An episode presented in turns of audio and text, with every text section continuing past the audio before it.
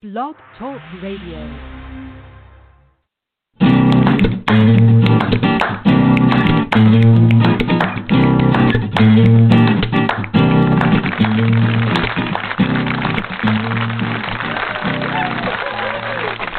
Welcome to Thursday night at the Speakeasy Cafe. We would like to invite you to take the stage for the Sound of Ink open mic poetry night.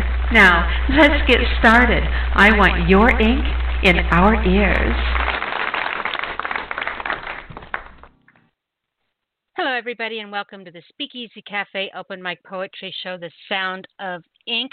I am very excited to be here with you guys tonight. I posted earlier that, you know, my soul's ready for this with you guys. I mean, you have to understand how t- today's like one of those surreal days, right? You know, the, I posted in there that waiting, waiting to hear you guys tonight. I look for you know that feeling you get when you listen to an acoustic guitar. That's a feeling I've had all day, waiting to be able to spend this time with you. And and it just it's funny how a day will develop, the cause and effect, the chain of events, and things like that are really important to pay attention to in life because it makes for good poetry, or at least for good memories. but uh, you know, I start out today, and, and it actually started out a week ago. A lot of people in my neighborhood uh, are kind of cloistered in their houses, or working from home, staying with their kids, laid off work, all that stuff. And I have this a ton of books, and I mean, I'm talking a ton of books. I'm like a book hoarder. um, and I thought, you know, and I've been I've been paring them down and, and making packages for people uh, you know, that I with books I know they would enjoy. But then I thought about the people in the neighborhood. And so last week I knowing what I knew about my neighbors, you know, would be it little or a lot, went over and left a little pile of books on their front porch. So while they were cloistered in their homes, they would have like this surprise. And today, when I went out on my porch, I was welcomed with a care package. And someone, and I'm not sure. I think I kind of know who it is, but you know, you you never be too sure. But in it was a bottle of homemade straw or homemade watermelon wine, and a homemade bottle of honey mead, and some homemade bread, and a couple of little things in there. And there's a little a little jar with some weed in it. And I'm thinking, oh, that would be interesting. I could not even imagine getting high and trying to do this show. And yes, I got high in high school. Don't judge me. Um, but yeah, so I'm looking at that thinking, yeah, okay, no. but it was really cool coming out and finding that on my porch, you know, and it started with a book. So it's just been this, you know, this the whole watermelon wine thing. I mean, how much more oh, hometown I mean that that the the words watermelon wine just evokes that incredible hometown feel and vision and tangible taste in your mouth you know, of small town America. And, and the day's been like really awesome. It's like bless, blustery is an awesome word, but it's been real blustery, windy today and blustery, and the trees are moving and dancing, and you can hear the the leaves rustling. And if you ever sit and stand very still and pay attention, all the trees have a different song. They all have a different noise. And if you concentrate, you can tell what the leaves rustling through this tree sound like, and once and ones over there what they sound like because they're going to be different. You know and so you can get to where you can recognize them and you can close your eyes and you can tell what trees are where by the the song of their leaves. So it's really cool. So it's just one of those perfect windy days. And it's like 67 out and it's sunny sunny with like these big fluffy clouds and the air smells like lilacs and and fresh turned earth and piles of some some pie somebody's burning a, a pile of grass somewhere just far enough away that makes the smell. The air is just like this this cocktail of all these amazing, tantalizing smells, you know, and you can tell the season's changing. It's such an alive feeling, you know. And then I get this thing with with watermelon wine in it. So while I am doing the show with you tonight, I am drinking a glass of this watermelon wine. It just seemed very, very appropriate for the evening, and uh, so I am very excited, very excited to be here with you guys tonight. I want to give you the phone number real quick just in case you would like to call in and read and share something with us, or if you would like to just call in and listen via your telephone. The number is 646 595 3965. That's 646 595 3965. If you'd like to call in and listen or like to call in and come on the air and talk with us for a bit, share a poem.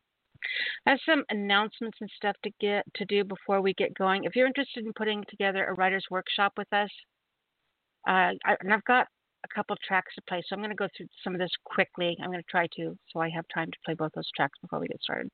But anyway, if you want to put together a writer's workshop with us, shoot me a message. Facebook would be the easiest. If I'm not on your contacts list, you can find me under Nyla, N-Y-L-A dot Alisia, A-L-I-S-I-A, and I can get you set up. We can pre-record these, do them live, anywhere half hour, three hours, depending on how much time you need. And uh, just let me know what you want to put together, and we can go from there. It'll be awesome.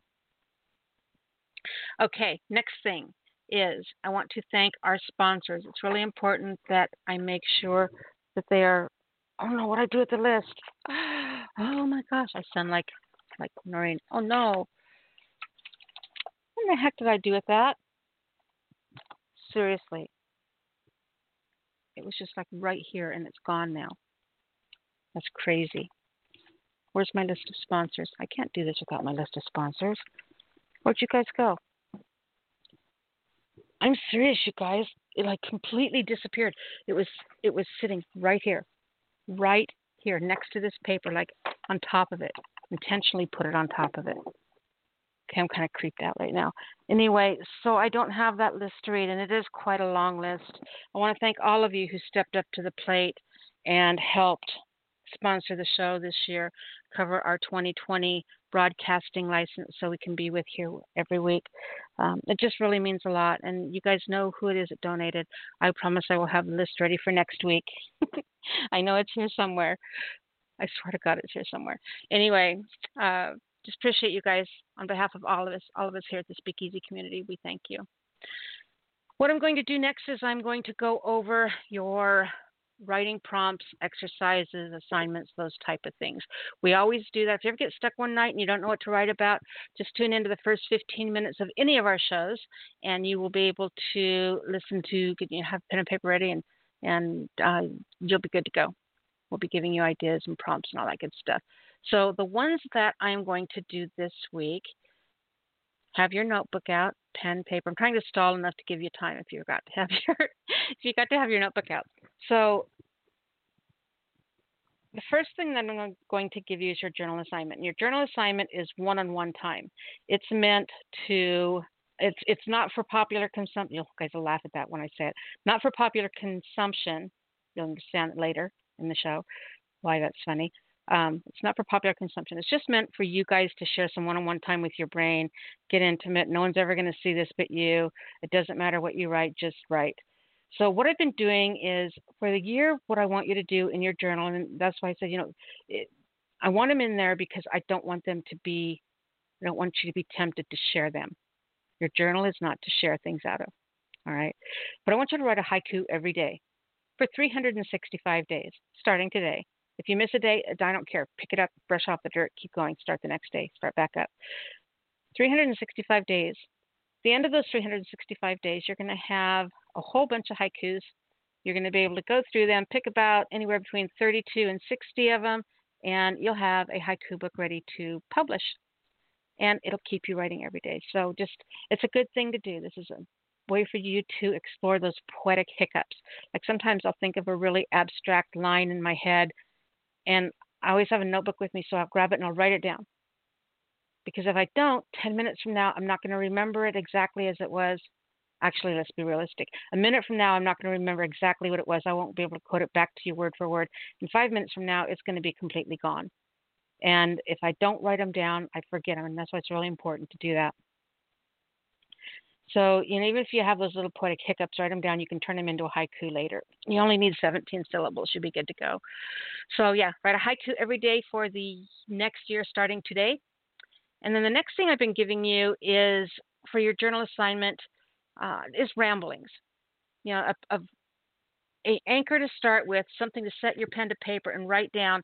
And then when you write it down, you just keep going. You keep writing. You don't stop for, and it's just free writing. Whatever spills out of your head, write it down. I don't care how abstract and unconnected it is to the thought before. Just write them down. okay. So but this is your starter line. I want you, and we were doing just, mm, you know, randomly made up lines, but we've been doing the last couple weeks. We've been doing. Uh, your starting line is a sentence out of one of the top. The first line out of some of the top books, top novels ever written, the greatest novels ever written. So I've been borrowing first lines out of novels for, for your starting line. So at the top of the page, I want you to write down the sentence I write this sitting in the kitchen sink. I write this sitting in the kitchen sink. So write that at the top of the page, and I write this sitting in the kitchen sink, and blah blah blah blah blah blah blah. Just keep going. Write for 10 minutes. This is uh, Dodie Smith. I capture the castle, written in 1948. First line out of that book. So yeah, I write this sitting in the kitchen sink. Next, I'm going to give you your writing exercise. The writing exercise is a little bit different than your your Zen time with your journal, your one-on-one, you know, home home time. Writing exercise is meant to push you out of your comfort zone. It's meant to make you run and sweat and pant and and push and it's supposed to there's supposed to be a burn, a little bit of pain maybe, you know, but it's only when we step out of our comfort zones that we grow.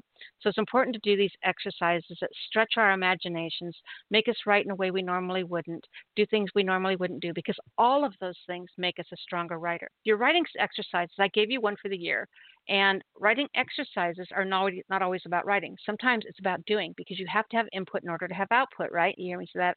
Pound that into your head until, you know, it's a dead dog. You know, uh, just, just, I, I, I will never let that go. I have to remind you that all the time. But anyway, you have to have input in order to have output. So go out. I want you to, for your exercise, writing exercise for the year, go out and do things that surprise yourself, something you've never done before you know, do something in a way that you've never done it. Go somewhere you've never been. Something you've wanted to do since you were a kid.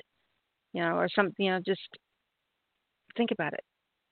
And you know, while I normally suggest that you do these alone these play dates alone by yourself, you could sometimes break the rules and like ask ask to go with a friend once all this social distancing stuff is down and it'll be good for your friendship but ask to go with a friend on one of their adventures.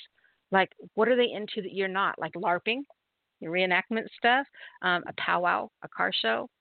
Doesn't matter. Ask them to go along with them on one of their adventures. And then pay attention to them, how they interact, how they talk about something that excites them, something they're passionate about. Watch the people around them. Watch how people interact with the things that they are there to explore all of this is going to be references for you to pull from you know when you're trying to write something because if you don't have other people's experiences you're only ever or reactions you're only ever going to be able to write about your own. Yeah, so it's really important to watch things watch people watch how they react how they interact with their surroundings how they talk how they are excited their comfort level their body posture all of that stuff. So yeah that would be fun too. Go on someone else's adventure once in a while. Push outside of your comfort zones. That's just so important. So go explore, play, discover all that good stuff. Now, your writing exercise for the week. We have been doing writing two scenarios, and I'm trying to kind of get you to grow, climb out of your brain. And, and the, the, the general philosophy behind this is, you know, I'm trying to get you away from thinking that every single time you sit down, you have to write a poem because you're a poet, right? And there's all this pressure. Oh my God, I have to write a poem because so and so has posted three poems today, and I haven't posted any. And if I don't post something, people are going to forget about me. And you know, this whole pressure, social media, having to have output, output, output, output, output. Whew. How do you keep up? How do you do that? I I don't do that. Uh, so it's it's to try to kind of slow your brain down and make you realize that every single time you sit down to write, you don't have to write a poem. And in doing this, in slowing down and taking that that girdle off your brain allows you to just go and write about something. And later on you can go back into there the fun of finding the palm inside of it. But think of all the extra material you're going to have. Right? So get you away from writing poetry. This instead, I would like you to do take this uh, exercise, and I want you to write it in the form of like a short story or a narrative prose or a letter or something, you know, ongoing and uh, like that. So just at, not a poem. All right. So I don't want you to overthink it. It's a little bit more concentration than doing a free write because you're trying to actually think of the story. But don't overthink it. You know, you can take it in a direction. If you don't like it, just put a line through the paper and keep going because you can always go back to that other part if you decide you liked it better in the end. All right. So just, yeah, just remember you're not always just a poet right outside of your label. The scenario that I'm going to give you this week to write about is I want you to write a story about someone who finds the meaning of life in some unexpected place or some unexpected thing. Write a story about someone who finds the meaning of life in an unexpected place or thing. And really take creative license with this, with the direction you go. I mean, maybe writing to it, like, what if you were to write to it several times? And what if what you wrote was through like the perspective of a camera lens, and each click was a snippet of different people finding the meanings of life in different places and things, and what could the overall message be in writing it that way? You know, like like flash, flash. Maybe you could write about it in the eyes of an object, like something someone picks up, something that's picked up. You know, who all come to the same realization, the same meaning of life, but through their for their own reasons. You know, what is the object? Why does it provoke such revelation? Just play with it. Play with your words. You know, have fun with your tasks, and they in turn will have fun with you. And explore them. Make messy. All right. So now, again, write a story about someone who finds the meaning of life in an unexpected place or thing. Now, writing exercise number two pick apart a prompt. And we kind of talk about this, but this is seriously not meant to write a poem at all. I want you to realize that what you do with a prompt before you write to it is more important than what you write. So instead of the knee jerk reaction, I'm going to write a poem about spring and it's all fluffy bunnies and daffodils or hay fever. Okay. Those easy knee jerk reactions, spring, what do you think of? Boom. I really want you to pick apart the whatever it is and think of all the different things it could be. Look at all the different prisms, hold it up to the light differently. You know, think of all the things it could become. And then start writing those down. Make a list writing them down. So the pick apart a prompt is you ready? Dun dun dun. Forgotten dirt road. Forgotten dirt road page and then start a list of all the thoughts and ideas and directions you could take that prompt you know, think of it of all the ways it could be used as a metaphor or the things it could stand in for, all the different things it could become the face, the voice, or even the shadow of. All right, forgotten dirt road. Forgotten dirt road. And really stretch finding those ideas till your brain hurts. now, prompts. Now that I've just totally told you no poems, no poems, no poems, now I'm going to tell you poems prompt is like a seed planted. It's meant to grow, and it's meant to grow into a poem. And with that said, can be the title of the poem, it can be a line used in the poem, or it can be the general concept of the poem. So there's three prompts. Write your paper, write on the paper one, two, three, one through three. Number one, the first prompt. All the gods. All the gods. Number two, wrap me in darkness. Wrap. And number three, feeding on rituals. Feeding on rituals. So, one, all the gods. Two, wrap me in darkness. And three, feeding on rituals. Next and lastly, we have the That's My Line borrowed poetry prompt, and this is a line from a poem read by one of you poets last week. So as you're reading tonight, I'm going to be listening to you and I'm going to steal one of your guys' lines. And that will become our prompt for next week. Hmm, I wonder whose it will be. The one that I chose for last week is was a line from a piece Stanley Phillips shared with us, and it's called Ignorance, or the, the line is, prompt is, both of those were correct, by the way. line and prompt really, really got me when I heard it. Ignorance and privilege. So thank you, Stanley Phillips, for that prompt. That that's my line borrowed poetry prompt, and maybe it'll be yours next week.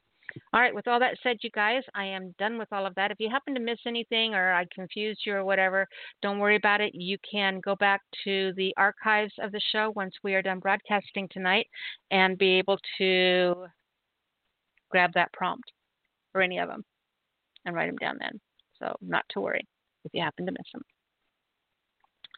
I am going to play an audio track for you next. Now, it is, you guys are going to have to bear with me because it is the first show of the year and I is my I have to um, per my agreement with you guys because I never read on here and you got mad at me.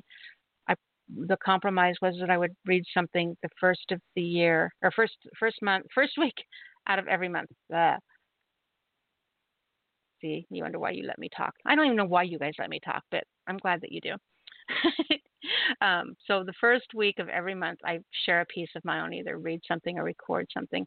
And while I was this whole surreal, beautiful day I've had, I, I and here comes the ties all the way back into the beginning of the show. I was listening to some music on YouTube today, and I have this friend. Um, he does he he's a composer. Uh, his he calls himself for popular consumption for popular consumption. I've got his link up on my Facebook page right now. So if you would like to check him out and check his music out, go over and click on that link. It'll take you to one of his albums on YouTube. And it's just amazing. For me, you know, there's something, some people love hearing a piano.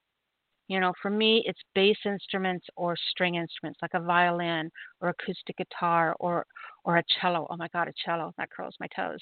Um, you know, or a or a pounding bass. You know, those those are what get under my skin for some reason. Just that very primal. Those are very primal sounds. You know, very clear, very concise, very clean, individual sounds. You know, without anything else polluting them. And uh, for me, that's something that really gets to me. So when I this music, when I hear him, it it really speaks deeper inside of me than say MC Hammer.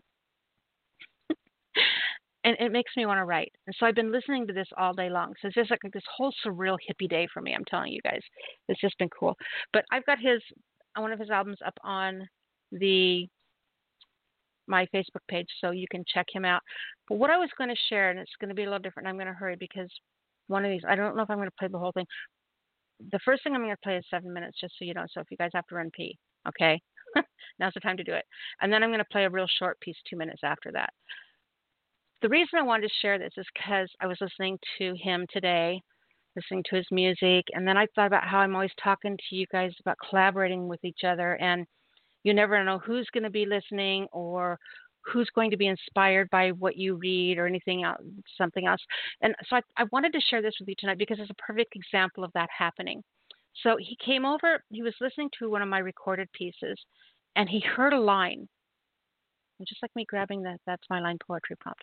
He heard a line in one of my pieces, and he sent me an email and, and asked me if he could take that recording and steal a line off of it and incorporate it into something he was writing with another singer. And so when you hear this, no, it is not me singing. it's just my weird little robotic voice. Um, but he took that line and used it in something he was created creating because he was inspired by it. You know, and then it also shows what you can do. And I didn't even ask him what line. I just told him, yes, do whatever you want with it. Because I didn't want to, whatever it was he saw in his head, I wanted to see it too. I wanted him to create it so I could see what I inspired in him. It's a really neat thing when that when that happens. Um, and maybe I'll close the show. Remind me, and I'll close the show with a piece that ties into this story. Something piece of music that somebody wrote while they listened to you guys one night. So anyway, this is a piece by FPC for popular consumption. It's called "Can You Feel It?" and I may cut this a little bit short. I'm not sure. Um, it is very long. It's Shrimpy. I'll try to I'll be trying to be quick. um, called Can You Feel It? Here you go.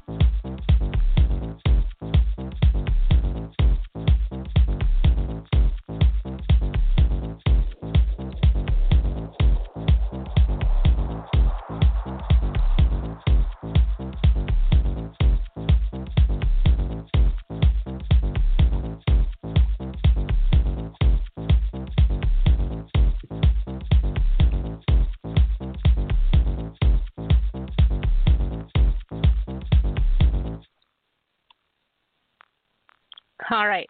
That was FPC with Can You Feel It? And he there was actually three lines actually there was one word, which was dreams. The line, it's the mornings that are the hardest, and the line empty now.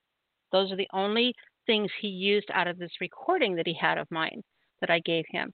He took those off my recording. Those are the only words that he used, and he, that's what hearing that. That's what stuck out to him was dreams and empty now, and it's the mornings that are the hardest. That's what he chose out of this piece to create this music and this. And I cannot lie to you guys. I have to tell you, you need to go check him out because he is incredible. His music, there's something that is so there's such a raw passion the way he composes you know it's it brings out it like taps into that feral part of me and I, I swear to god if i were to have like a sexy sexy time soundtrack you know where i clap my hands and the lights go dim and the shades roll down and the little mirror ball starts going in circles and the round bed lifts from the floor you know that type of thing his music would be the soundtrack for my sexy sexy room time stuff because it just to me that it's just I don't know it just connects with me on that passionate level. So I had to play the whole thing. Absolutely adore him. Check him out YouTube. Check him out if you want to jump on my page. There's one of his albums that uh, that you can listen to the entire thing, and I believe you can download and purchase that from there as well if you are interested. So incredible. Now I played that because I'm the, the going back into full circle again. I have to read or play something of mine at the beginning for a show of every month. And so I'm going to play this piece that he heard. I sent him the recording to listen to because we did that a lot. We would send stuff back and forth and, you know, play it out with each other. Um, but this is the poem that he heard that made him those lines and create something new with it. So this is where that originated from. You know, the whole cause and effect. You don't know who's going to hear you. You don't know how you're going to touch them. You don't know what you how you're going to inspire them or what it could grow into. And this is one of those chances I actually got to find that out, and it was awesome. So this is a poem I heard. This is my reading for the first of the month. Here you go, guys. Walls never silent. It's the mornings that are the hardest. Walking by the closed door. The room empty now of the bed where you used to dream. I try not to go in there. You are still too thick in the air. On walls, never silent, every kiss has become a shadow that prints still warm, all whispering reminders. Echoes of poetry float aimlessly searching, painfully unfinished stars I used to cling to have turned to cheap plastic on the ceiling, crowded by fingerprints of fingertips that used to be my universe. Your mark left behind from where you had to retrieve me. I still smell your skin. The inhale of it lies too light on my tongue, too heavy on my heart. And everything, everything is stained with this. I want to open the door and see you there. I want to make love to the sound of your breathing again. You never knew I used to watch you sleeping. The mornings were mine, and I was free to paint on your eyelids, your still lips, on warm skin and open palms all the secrets I never told you. I never hid my love from you then. They were mine. Sweet, endless moments. And in those moments, I was a stranger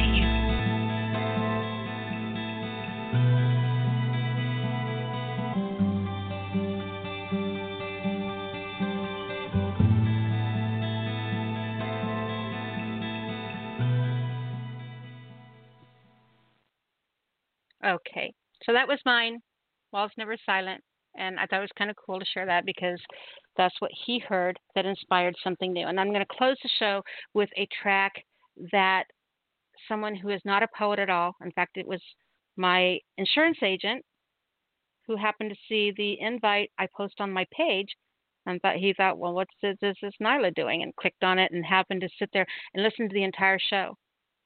And unbeknownst to me, he was just like amazing musician in his in his you know not suit and he sent me the track and told me that he you know told me the story. So i think i'll close the show with that because i just think it's all nice tie-in.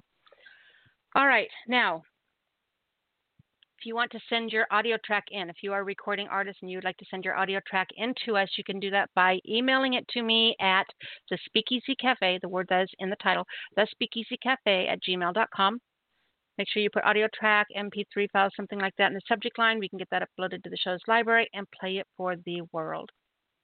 All right, if you were on hold tonight, this is what you can expect. First of all, I'd like to give you the number again if you would like to call in. It is 646 595 3965. That's 646 595 3965. We do take callers in the order that you call in. So if you are on hold, please listen for your telephone area code. When I bring you on the air, it's very important, please, to introduce yourself, let everybody know who's reading, make sure your name is attached to your work. Right now, you can read two poems. If it gets too busy later on in the show and I need to change that back to one, I will let you know. And if that happens on your call, please forgive me. Right now, you're good to go at two. When you're done reading, please make sure that you give out your URL. It's really important that people know how to come find you, listen to you. You know, what if what if the first time I ever heard some or FPs hear their music, hear their their their compositions, you know, and I knew no had no idea how to find them. You know, it's important that people know how to find you. So give your URL. Then, when you're coming on, when you're choosing what you're going to share, please remember that we have a mature rating so that means you can read just about anything you want to, with the exception of adult porn poems. No bumping body parts, no tab A into slot B. Other than that, you guys are good to go. So let's go ahead and take our first caller. I'm going to go ahead and give you the first three, the first couple callers, so you kind of know where you are and how quickly you'll be coming up. We have area code 540 734 219 followed by 216. And then 407, you are not in the lineup. If you're here just listening tonight, appreciate you being here. Thank you. Hope you enjoyed the show.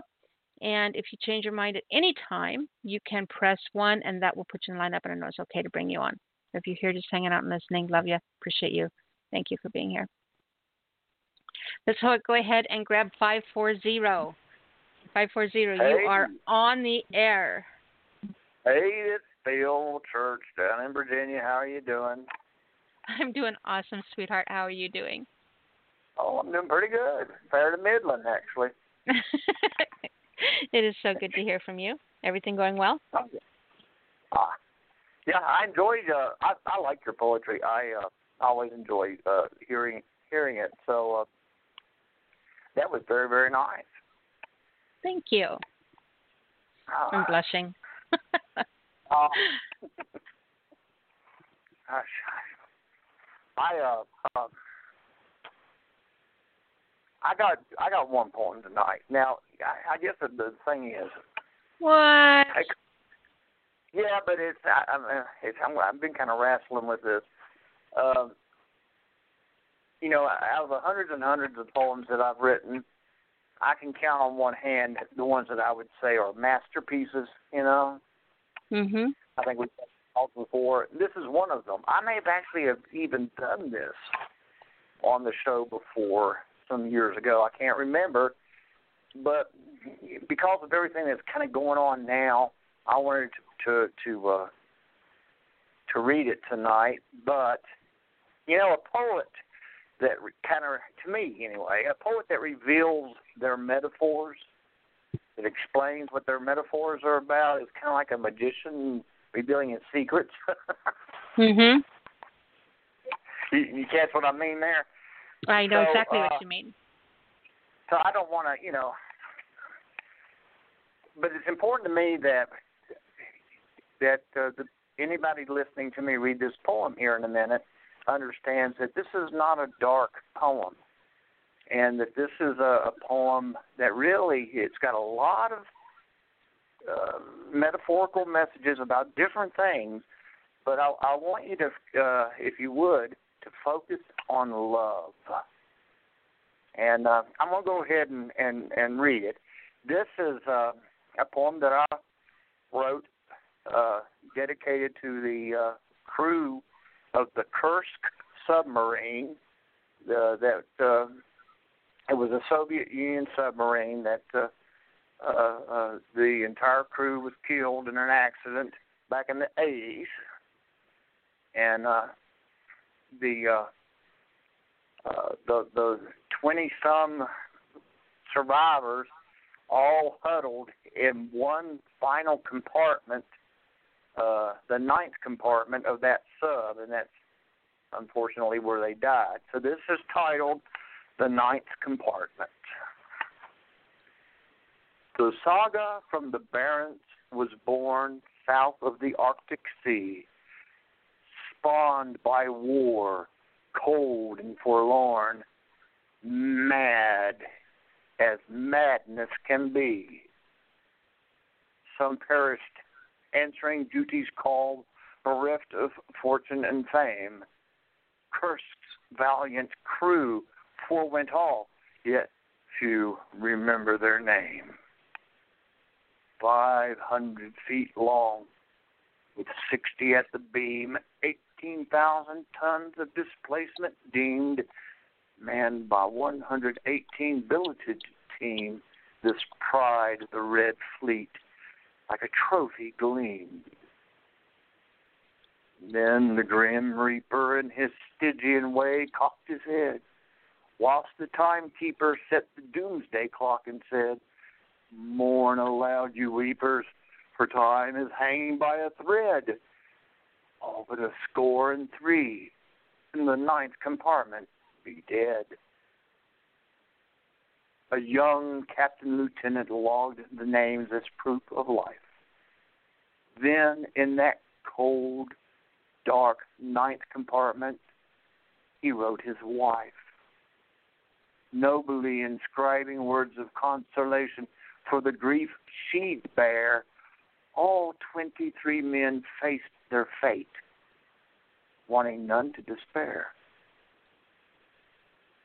Beckoning to life's terrible math, for every moment is wasted that with love isn't fought, reckoning due strife's crucible of wrath, every work is mere rubbish which in love is not wrought is smitten when feeble shadows belie the facade, and for undiscovered shore our hearts meant. Tis written, Be still and know that He is God. We all are entombed in the ninth compartment. In poem. Wow. That was absolutely amazing. Oh, thank you. You are so welcome. I can I can I can see I can see why you consider that your masterpiece. Well, there's a there's a lot of little there's a lot of little tricks and stuff in that that poem, uh, and I made a really great video of it. But uh, like in the beginning, when I talk about a war that was mad as mad as can be, the word is M period A period D period M A D mutually assured destruction. Know, things like that. So you got to catch those kind of things when you read it. But I think the most important thing for me is this. I wanted to ask a question and uh, I use this poem to do it. And like I said, there are some other things in this poem that I addressed, and that I, I'm not going to go into those. I'd, I'd love for people to see if they can discover them themselves. But this one I'm going to reveal, and that is, in the most terrible circumstance that we might find ourselves in, can love be there in that moment, in that place and time? You know. And I, I would even go as far as to say, can art be there? Can poetry be there? But certainly, can love be there? And and you know, I don't know what love is. I don't think love is an emotion. You know, love is something very special, and it's something that we can have even in the the darkest moment that can never be taken from us. And that's what I was trying to convey with this poem. I think you did that very well, my dear. All righty. Well, I'm gonna get off here and give somebody else a chance at it. Well, baby, But before you take off, tell. Yeah, go ahead. Oh, well, I'm just saying I'm Philip Church. You can catch me on Facebook, send me a friend request, or look me up on uh, Amazon.com, and you can see what books I've got out there. and they're go. You guys be sure to go check them out. There are several, and they're amazing. All right, baby. Thank you so much. I will talk to you this week. Oh, okay. All righty. And uh, I'll talk to y'all then. Till then, y'all stay safe and have a have a good one. You too, sweetheart. Thank you. Mm. All right. Bye. All right. That was Mr. Philip Church. We are going to take area code 734 next. 734, you are with me, I think. I hope. Hi. Hello, hello, Nyla. Hey, sweetheart. How are you doing, honey? Good. It's George Wiley. Um, doing fine. Just trying to wait for spring weather to come to uh, the southern part of Michigan. But, oh, you would uh, love it here today. Oh yeah. Yeah. We have. it still uh, snowy have- there? Not, you know, it, it hasn't. If there actually is a little bit of light snow in the forecast, if you can believe it, a couple days from now. It's hit and miss. It may not hit us because you know flowers are coming up and everything. The green grasses are. I mean, everything is pretty spring-like, but it's um, you know, I it's still not that T-shirt work in the garden, wipe your brow kind of day I like. And so, That's what I've been doing all week. oh, I envy you. I have to wear like a coat to go out in the garden, but um, Half the time I don't even put pants on. Wow. oh Did I just say that in my Yeah. voice? I have a really high fence. I have like this eight foot wooden fence going around my thing, and yeah, and I when I'm at home I'm comfortable. I just run around in a t-shirt, guys. Sorry. Yeah. yeah. Sorry. That's Thank you for. I feel so much closer to you guys now sharing that. just don't. Just remember to not to close the or to close the gate when you're working in the over the garden. But uh, yeah, the, the um, I have um, two another. Um, one of them is a little bit. Um, oh, it's about the- you know it's about the condition we're in or can be in uh, in this this terrible plague, and the other one's a little bit lighter. This one is called uh, Soli Mori. It's um, um, Latin for "they die alone." It is subtraction without addition, a lose-lose proposition. Under the plague, they bear the weight of infirmity and age. Soli Mori. The family is turned away, all hopes crumbling, from the worst of ironies. Just when they want to say goodbye, they cannot.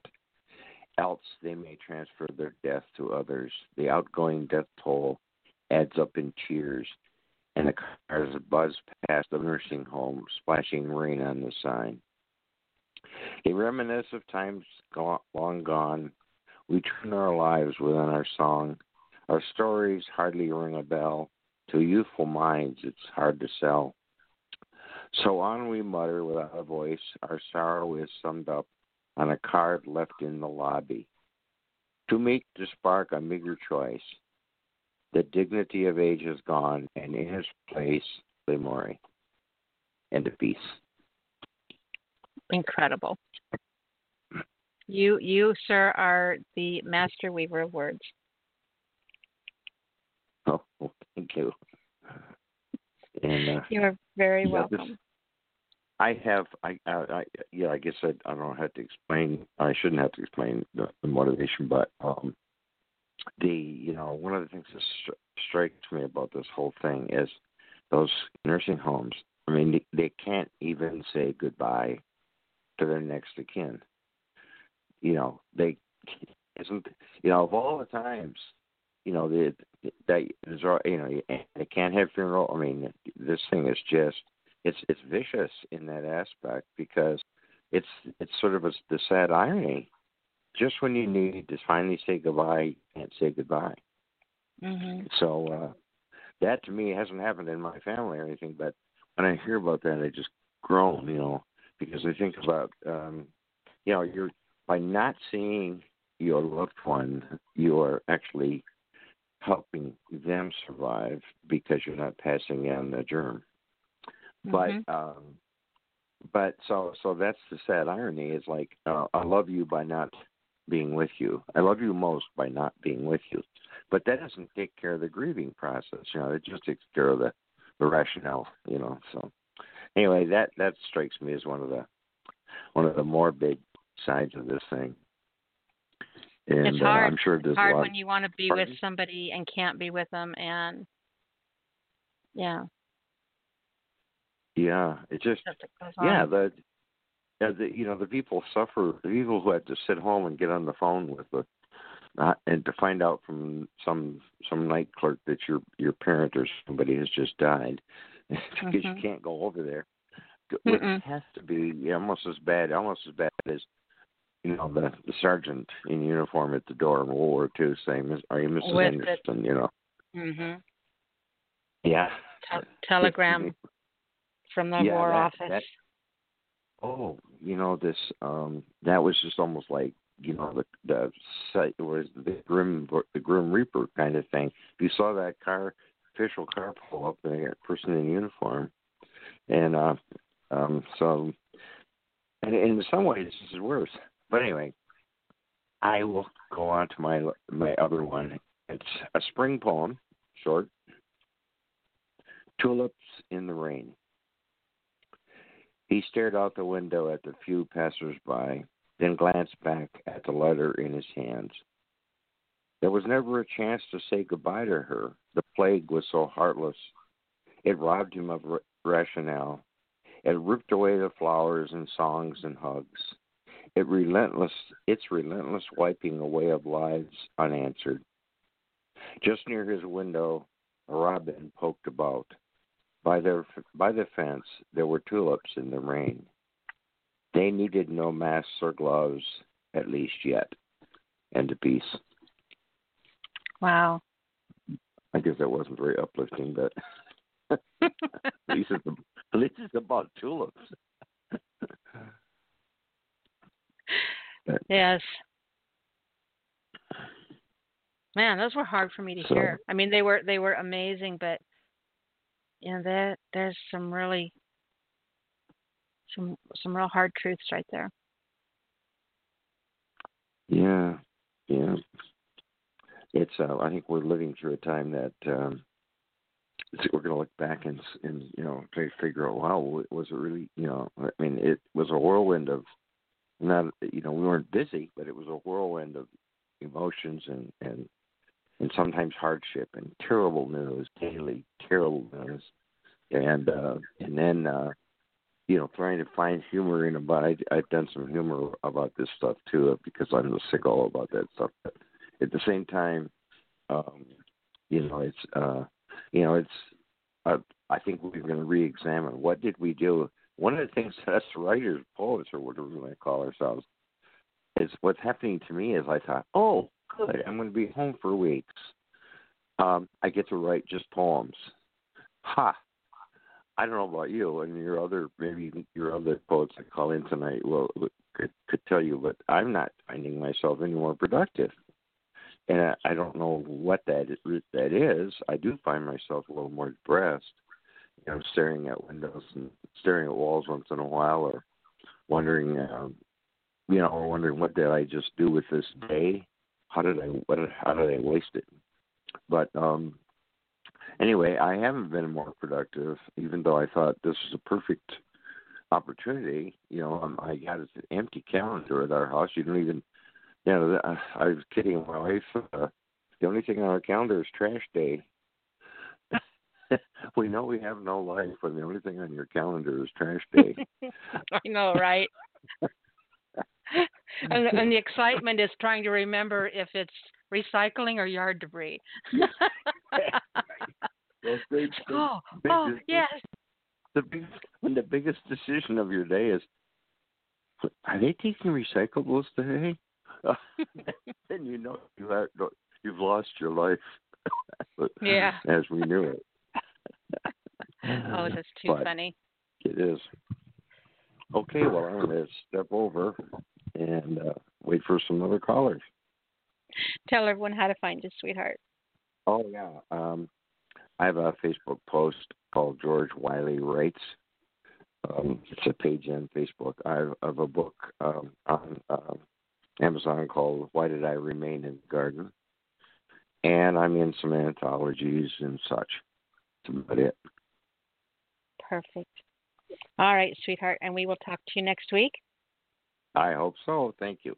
Take care. All right, hon. Bye bye. Mm, bye. All right. Our next caller comes from area code 219. 219, you're on the air. Evening, now how are you doing? This is Brother Old speaking. I'm calling in from East Chicago, Indiana. How you doing? I am doing absolutely wonderful, sweetheart. It is wonderful, incredible to hear from you. How's everything going? Oh, good, good, pretty good. What did you bring for us tonight? Uh, since uh, since Mother's Day is this Sunday, I, I had this poem called "A Tribute to Single Mothers." This poem is dedicated to all the great single mothers everywhere in America, and this is my very special tribute to you on Mother's Day. Percy said that the job you do is extraordinary, considering that you sometimes don't get any help from your children's fathers. I publicly give you a standing ovation, a round of applause to all the single mothers out there who are taking on the difficult challenges of raising your sons and daughters on your own without the presence of their fathers. To me, a real single mother is a very strong woman teaches her children the right values and morals at home, such the importance of having an education, showing respect for authority figures and themselves, having a relationship with God, and teaching them to make the right choices and decisions. I applaud the single mother strives to be an independent woman without having to depend on the on the brother who is who doesn't want to step up to the plate and handle his business, or a man who is robust and disgusting. I graduated single mother was going to school, working to make a better life for herself and the children. She makes sure the children have what they need so they won't for nothing. A real mother sets a good example for her kids to follow so that one day they can go on to achieve their dreams and make her proud. I give much honor and respect to single mothers who pray and watch over their children daily because there are a lot of negative influences out here in this crazy world. She protested from her, all her harm and danger and watches who is around them constantly. A real mother doesn't have men coming in and out of a house like a revolving door. Not even drug dealers or sexual predators will approach the children because a real mother will lay her life down for them. I much love and appreciation for single mothers who put their children first. Before a man of material possessions, she understands that children are the most precious gift that God can bless her with, and she realizes that they can be never replaced, and every chance she gets, she should tell how much she loves them. I know it's a constant struggle at times without the father around. I was trying to encourage all the single mothers everywhere to keep on doing the great things that you are doing because all the sacrifices that you are making now will pay off in the end. My sisters, tough times don't last always. Tough people always do, no matter how much the, odds are stacked up against you. So I wrote this poem to show show you that I appreciate all your sacrifices that you make. For every boy and girl does not have their father in their lives, and being the real backbone of our community until the brothers decide to wake up to having a business, man up, and be become the providers and heads of their families like God designed according to the divine plan. And brother O to David Miracle and Professor Poetry sincerely wishes each and every one of you a happy Mother's Day in poem. As a single mom, I want you to know I appreciate that piece. Thank you so much, Brother O. You're welcome, Naza. You're very, very, very, very welcome for reading it. Very thanked. Thanked or welcomed. You're one of those. You're both of those things. Oh, thanks. Now I appreciate the compliment. You're very welcome, hun. Do me a favor. Tell everyone how they can come find you, get to know you and your work better. Uh, if you want to know more about my work and all the wonderful things I've been I'm doing, you can find me on Facebook on Omar Brother O'Gavin. The easy way to connect with me. Just just uh, check out what I'm doing. I'm doing a lot of good things, and uh, as always, I appreciate your support every week on the Speakeasy Cafe, and uh, and let's continue to write those great poems and continue to share share what's on your heart every week. Thank you. You're welcome, hon. We appreciate you too. We'll talk to you next week, okay? Okay, now I'll talk to you next week. All right. Bye bye, hon. All righty. Our next caller comes from area code 216. 216, you are on the air. 216, present and accounted for. Hi, Mama. I wish you were here with me because I know I you would understand. absolutely love a glass of this homemade watermelon wine with me.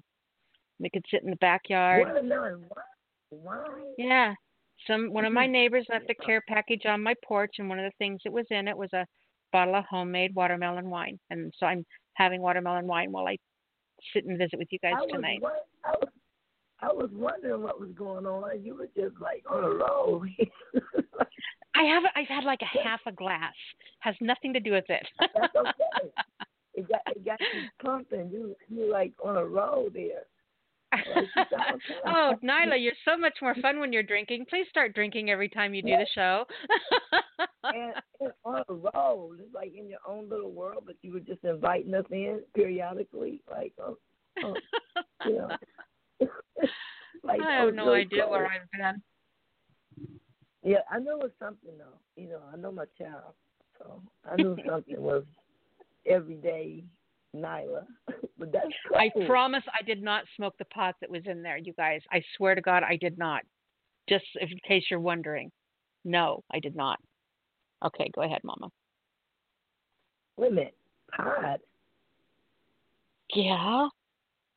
There was a bottle of strawberry wine, homemade her homemade watermelon wine. There was a bottle of honey mead, a little tiny container with some weed in it, some homemade bread, Wow, and yeah.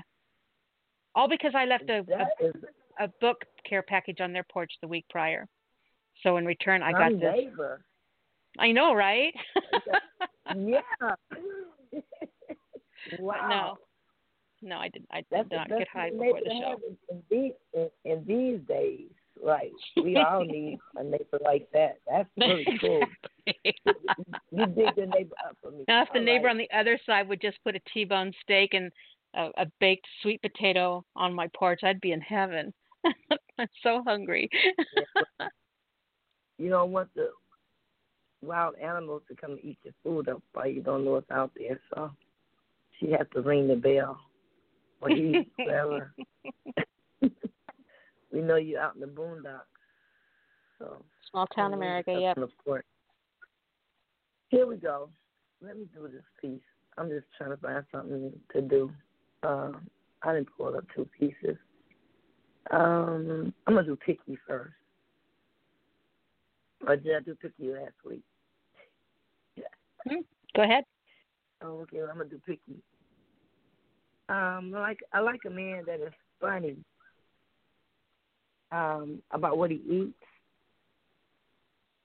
That he nourishes himself on the inside, so that he is clean and wholesome on the outside. And there's nothing sexier than a picky man who acts funny about what goes into his mouth. That when he mounts you, his natural musk draws you closer. He never repels because he's the one whose breath smells clean and void of any fetid smell. And there's no wind of wild ox farts nearby is in your ear. So you know to keep him close.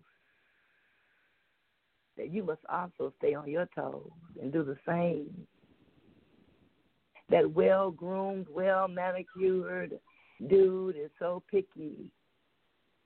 But remember, Mr. Picky also picked you. Because, like his food, he is picky about his woman, too. In peace. you know, chemistry is such an amazing thing.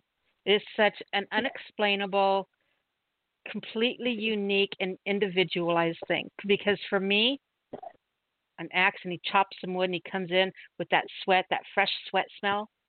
To me, that's just like,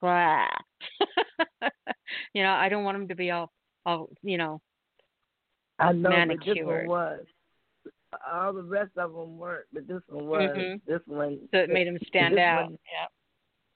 Right, he was just getting out like dirt, nowhere, no place, nothing, nothing. Everything was just immaculate, and he did not like anything dirty. His food, everything was he just picky, real picky. It was funny. It was eccentric. it was like really funny. But um, you know, the, the other kind of guys are good too, but this one was just. Like I said, there was no wild ox smells nearby when he was. so funny. Mama, I love you so much. You're welcome. Thank you. I love you too. Okay. Let me just find something that I don't ever get to read. How about wicked wicked word rant? Okay. I'll read that. Wicked word rant. People want you to be right but not too right. My words are witty, but I am not that wicked witch because I'm not that wordy with it. I just write on this gizmo to be sure that I remember my flow. Take them attention whores because I am old, but I'm still cold. A little haughty and naughty, but my words are lofty. I'm not a practice, I'm the real test. Checking your progress. So if you get stuck in the program, I'm about to scram. Don't mind a jam, but damn, that's the same tune you hummed in 72. Like you chanting for the rain in a hurricane. You looking for who to blame when you set out that fake bait to catch your fake intake. Fake that. What did you expect to catch when you set out a trap? Man, the dumb shit is always the same. Hurt people, hurt people. Their minds be teeny weeny. Kahlil Gibran says, people who belittle, belittle. So I'll chill with my blunt. That's why I say I'm not a witch. I'm just blunt. And I don't gossip or hunt. not looking for another fake stunt who needs the companionship to accompany their fake misery and their misery adores company. Always wimpy, woe is me. They call that fake, and now it's woe to all of we. My heart is breaking for that child they can't get out. And I pray for that he or she that can't get out and not be used as bait to lure others into the den, a place where you can hold on to your sins and hold on to your pain and drag them around for fame. When the misery ceases, you go find it and sit in his lap. And that demon hits you with that dirty slap, pops your eyes out in a rap. Don't blame me, I guess. It's just Mama Ola Daisy protecting people who don't want protection but need the affection. So they yield to temptation and plead insanity temporarily. That thing that happened at age three, they chased it and found it at 23 and kept it, dressed it provocatively, and at 33 became a cougar, and at three disfranchising families and blaming society. Smooth operator. Now you're the perpetrator. See, my wisdom comes from the willingness to become.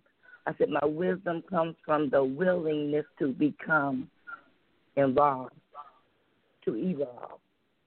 I grow and move on to understand, but I find out firsthand. But first, I climbed down off the pile of rubble. I had to stop dragging along my troubles like a dog on a chain. Fake the push up bra, fake the fake hair from some sick or dead chick. false this, fake that, and you set a rat trap. Who wants to get caught in that? Just gonna catch a sap. He's nasty. He's Mr. Nasty on the side. This Dissing baby mamas and your proper wife. He doesn't want the clean life.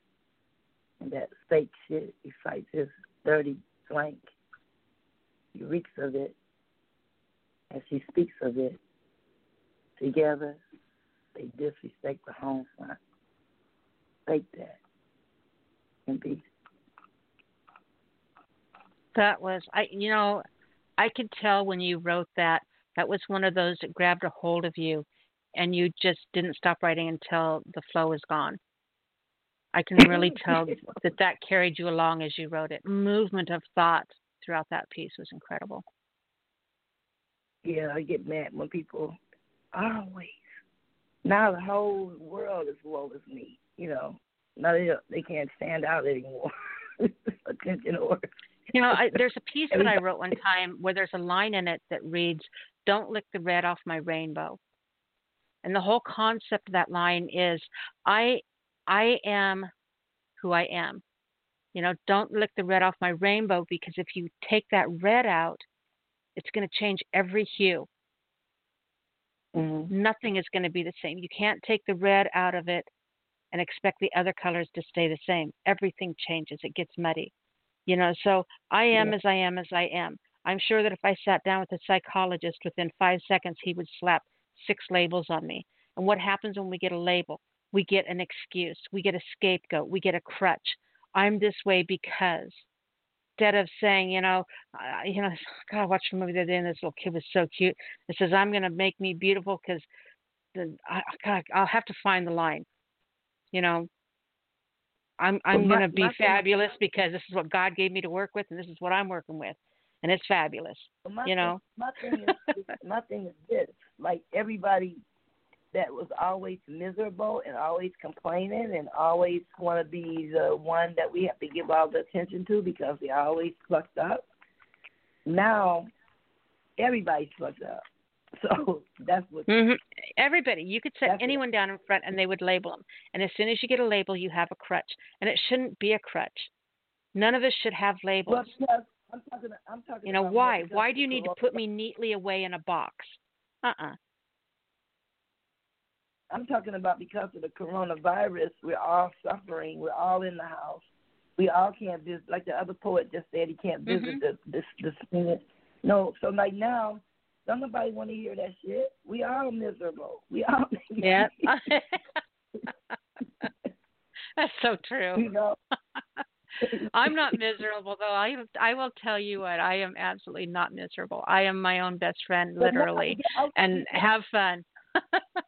I wouldn't be miserable either if I had some watermelon wine and, and, and a blunt. But I mean, hey, I'm talking Yes, about really, really. What an awesome neighborhood, right?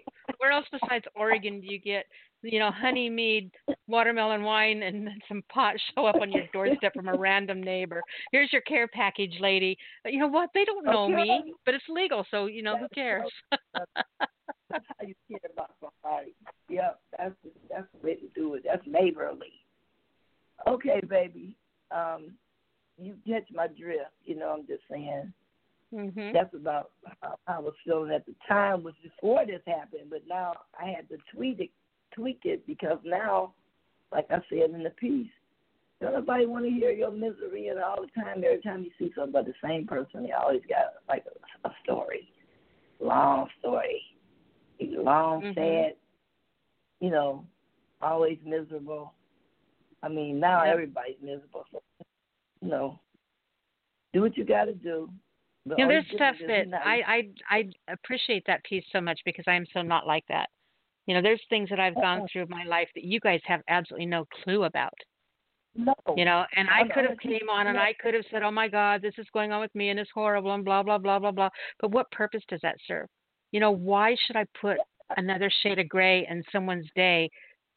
Uh, You guys don't need my gray.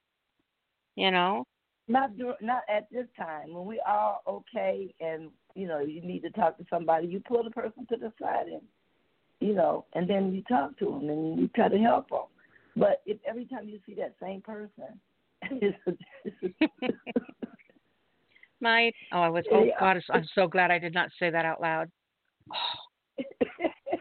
Oh, oh it's one of those times I caught my tongue. That thank goodness.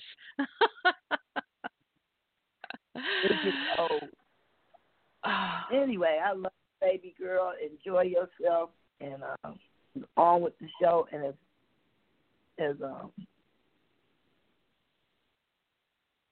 Philip would say, on to the next. we will talk to you again next week, Mama. Thank you so much for taking time to be here with us tonight.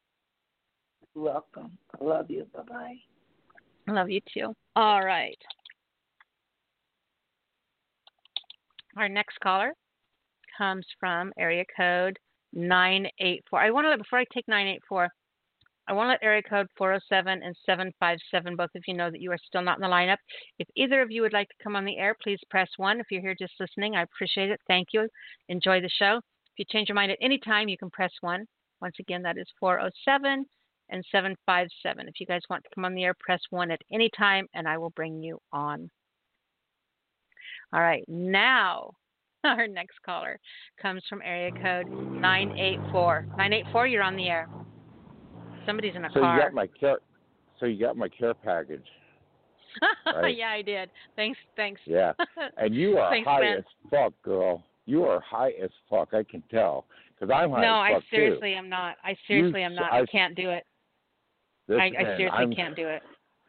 I know a stoner when I hear a stoner. Okay, and you you you are so different. In fact, I like you better like this. I mean, in fact, if you didn't if you if you didn't smoke it, you probably just fuck you inhaled the I'm- placebo. Okay. I am sitting And here like drinking a glass of, of homemade watermelon wine tonight. That's the only thing Oh. different. Well, with your li- your, your little tiny intoxicated uh, intoxicated uh, level, um, you're probably high as fuck too. So small girls, low intoxication levels. I know. Well, not all the time. I had to take that one back. I had to- I had to think about that one for a minute. I know. I've known some I'm real also- tiny, tiny girls who can drink a big boy under the table. I know, seriously. I I've seen it happen before. It's not pretty on either side. you know, it's crazy. Ah, so what's So, going on uh, with you? uh, I mean, like in, dude, this is all just fucking ordinary to me because, you know, I got out of the fucking four wall situation a long time ago. I've been prepping for this, you know. I just watched uh, this movie the other night called Contagion, right? And I don't want to get deep and deep and dark and shit like that because the piece I'm going to read tonight is uh, is nowhere near what I'm going to discuss right now. But there's a there's a line in there that goes, uh, "It's a bad day to be a rhesus monkey," and that Yeah. kind of sums everything up.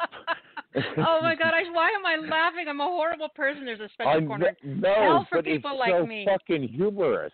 It's all. It was meant to be like static, fucking like you know, corpsal. You know, like word Aldry, like you know, death. You know, the the grim reapers coming. it's a bad day to be a rhesus monkey. You know, but it's so fucking funny because it kind of is. you know, I mean, you know, what do you do?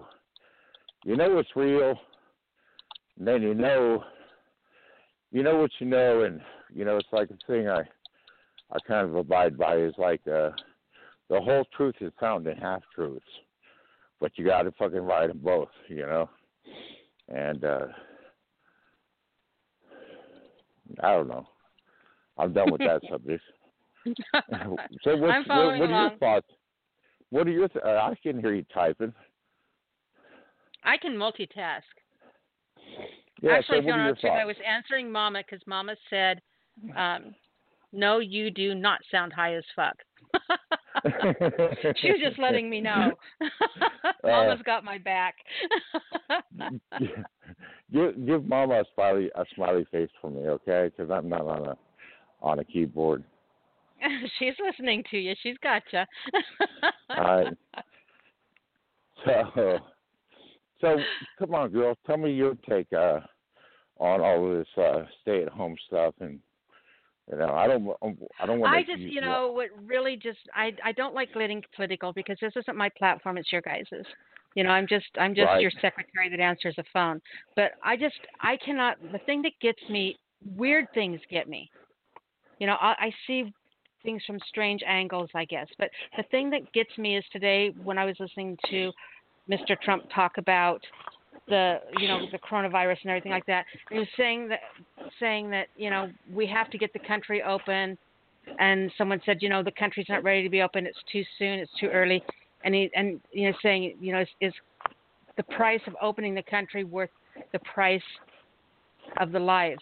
And he said, well you know it's something along the lines of you know bad things are going to be happen. Really bad thing, things will happen to people, but you know we can't let that stop us. So and and and not once he's he ever i heard, not once have i ever heard him show a bit of empathy or remorse or sorrow or comforting towards the people who have died. And that bothers me. It would bother me no matter who did it. But it really bothers me that you know instead of saying it's a terrible thing that this is happening instead it's like saying you know send our soldiers out there you know, us rich can't stay rich if those little peon workers aren't out there working. So send them out there. Yeah, we'll lose some workers, but there's five more waiting behind him. Okay, I'm done. no need to be done, and it makes plenty of sense actually. I mean, It just it You surprises kinda- me. You know, the people who have the money to yeah. stay at home are staying at home. But send our workers back out there because it's the workers that make us money. You know, we we can't have our workers staying at home because when our workers are at home, our companies are not making good money. It's crazy. there's some uh, there's some unrighteous shit going on, undoubtedly, you know, out there. Oh, And we're probably never gonna people be able. We to- never know. We can just our exactly. opinions. You know. Yeah, pretty much. And uh you actually uh you actually designed uh my repertoire for the night.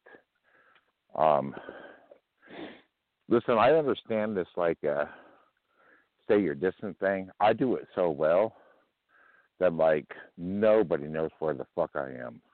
Seriously. You can't find me unless you unless I've told you where to find me, you can't come near me. And I go out uh maybe two or three times a week.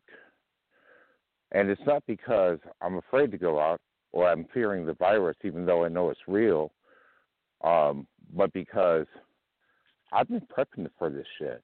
I saw it coming. That's what doing nothing is all about.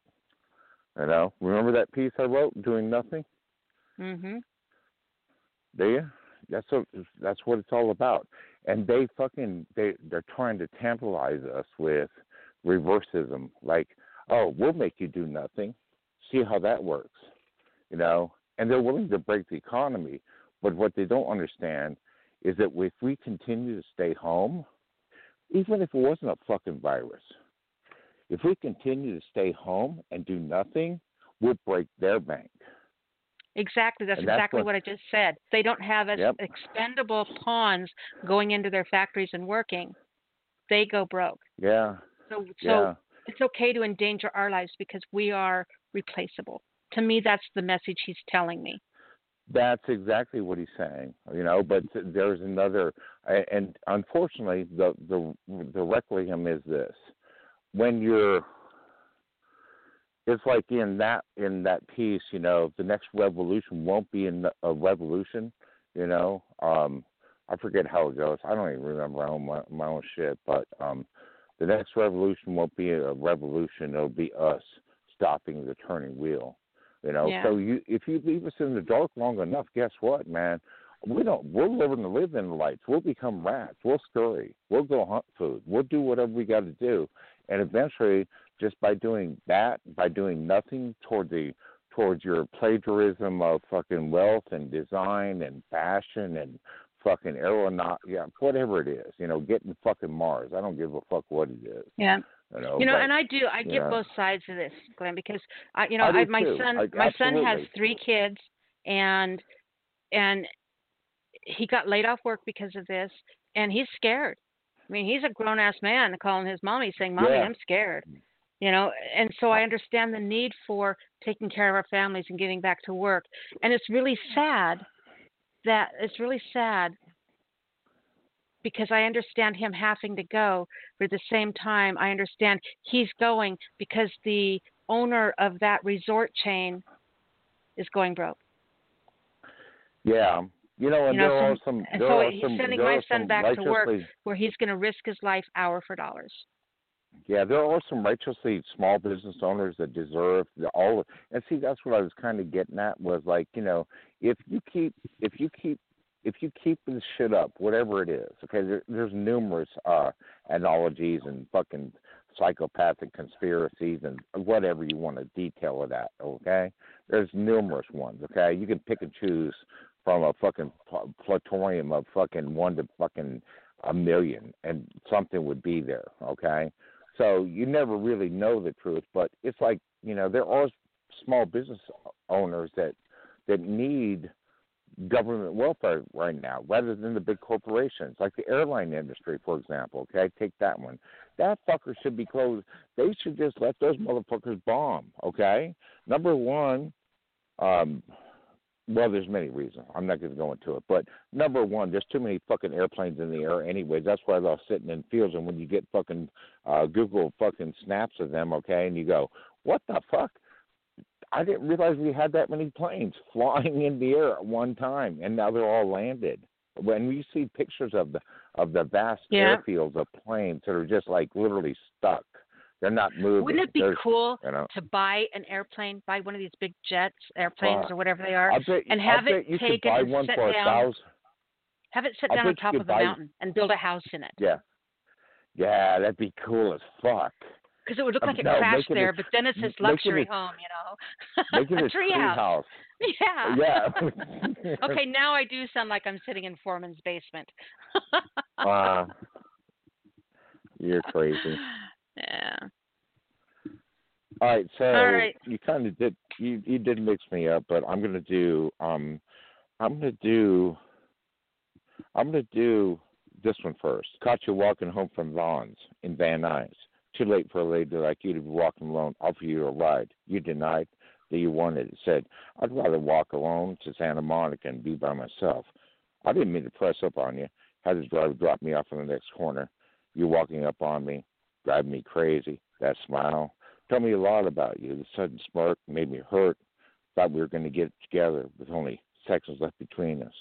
You and those flat sandals, hip riding, those waist hip shorts. Distance gets shorter. I got one last word before you call 911. Don't. I'm every horror movie you've never been allowed to watch. I'm the one your daddy will forbid, the one your mama will go crazy over. I'm Freddy Krueger with a license to kill, but I'm on a sabbatical until the summer moon goes down. And just to show you I ain't perfect, here, take my razor blade. This is called Razor Blade. My name is Glenn Still. That was awesome you posted that one on my page so i got to read along with you as you were reading Oh, it good. Yeah, good. Well, good. You know, I'll just leave it at that because I'm sure there's other people. You know, I'm uh, I'm always listening. So, been a pleasure. it has been a pleasure my dear thank you were you going to read a Yep. second one No, I, I'm gonna let I'm gonna pass. You know, because I, you know, coming off that, I want to. I don't. I want to leave something down. You know, I we all understand what's going on in some issue, some way, some fantasized, whatever it is.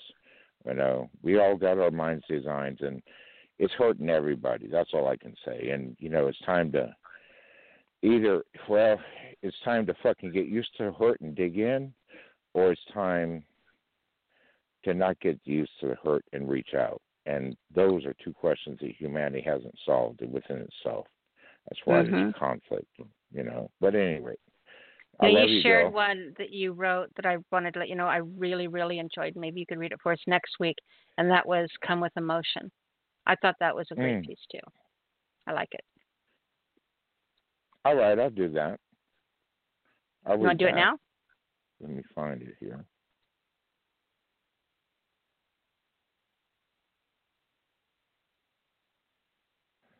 See, give me a minute. Oh, here we are. I think the visual on this piece really exemplifies the piece to the nth degree. Do you Mhm. do you remember the pictorial on it? Yeah, the four girls. Yeah, well, they're the same girl, the emotion, you know, Mhm. which is expressed through, you know, uh the camera, you know. Beautiful photography by the way. Fucking well It is. done. Yeah. Come with emotions, tone up on skills, deepen your heart, feel God and the devil at the same time. Try not to assimilate with either. Come as a student. Teach me all you've got to give. Give me what's the best you've got. Don't forget to come with your emotions. I'll never say this is over unless I read your emotions tapping out. This is no fight. Take your gloves off, throw them under the bed, jump on top. Learn the lesson by now, or get schooled by another later. Come with your emotions. If you're broken, I can fix a little bit. After that, it might take a whole lot of love. Chill. Like looking up at the stars at night, watching monarchs fly to Canada. Ten generations of telling secrets, learned into each other, learning, leaning. It might take more than you've ever encountered. So come with emotions. Risk, root, reward, whatever for the moment. Just remember, I can take a few of those, but lipid is not respectful, is not the number one universal key that opens the doors into locked hearts. So come with emotion, but come like you've evolved. I there are just so many reasons I absolutely love this piece, but this the part where it says like looking up at the stars, watching monarchs fly to Canada, ten generations of telling secrets, leaning into each other, learning. It might take more than you've ever encountered. Just that just, the whole like looking up at the stars, watching monarchs fly to Canada. That that was that that part of it is really really what hit me hard out of the whole piece. I just thought that was incredible. It was incredible. It was genius. I loved it. Yeah, I appreciate that. Um, you know, you know who ran across me lately. Um, I know you're going to remember this is, uh, and I, I don't mean to take up more time. In fact, I should get the hell off of here. But uh, you remember Bo Blount, my producer for, for 10K Poets? Mhm. Remember, he did all of our musicals, productions, our spoken words, stuff like that. Well, he Yeah. ran, he he he, he kind of came up because we had lost contact for a number of years, you know, and uh but he's got a page on SoundCloud, and so if I'm going to promote anybody tonight, it's not going to be myself, okay? Even though I was involved in a lot of the production and you know the the auspiciousness was like you know getting some kind of credit. I guess they call that a producer, you know. I didn't really do shit. All I all I did was her hear something, and I went, you know, dude, we oughta we oughta we oughta put the stranglehold on this shit, man, because if we can wrap some music around this, it's gonna be fucking fantastic. So the only person I want to promote is Bo Blount, B O L U O N T, and he's on SoundCloud. Okay, and then you'll probably be able to well you'll be able to listen to all of the 10K Poet stuff. I think there's about I don't know seven seven articles on there, you know, but they're they're nothing like you've ever heard. They're they're just they're just fucking they they click, you know. Eat and they're timeless. That's another thing. Is every artist on there is timeless, you know, and I think that's. Um, I don't write poetry. I wrote I write social commentary. So to me, um, in doing so, I kind of have to make. I don't know. There's something in my mentality that says make this timeless. And that's what I think uh, a social commentary poet is like. Like uh, you know, um, I wouldn't call Hemingway a social commentary poet, but I would call him social a social commentary by by all means. You know. But uh, at any rate, B O Bo B L O U N T Blount on SoundCloud. Go check that out. Nyla, I love you. Thank you for giving me some space. You're welcome, Glenn. It was good to talk to you tonight, honey. You too. Bye bye, sweetheart.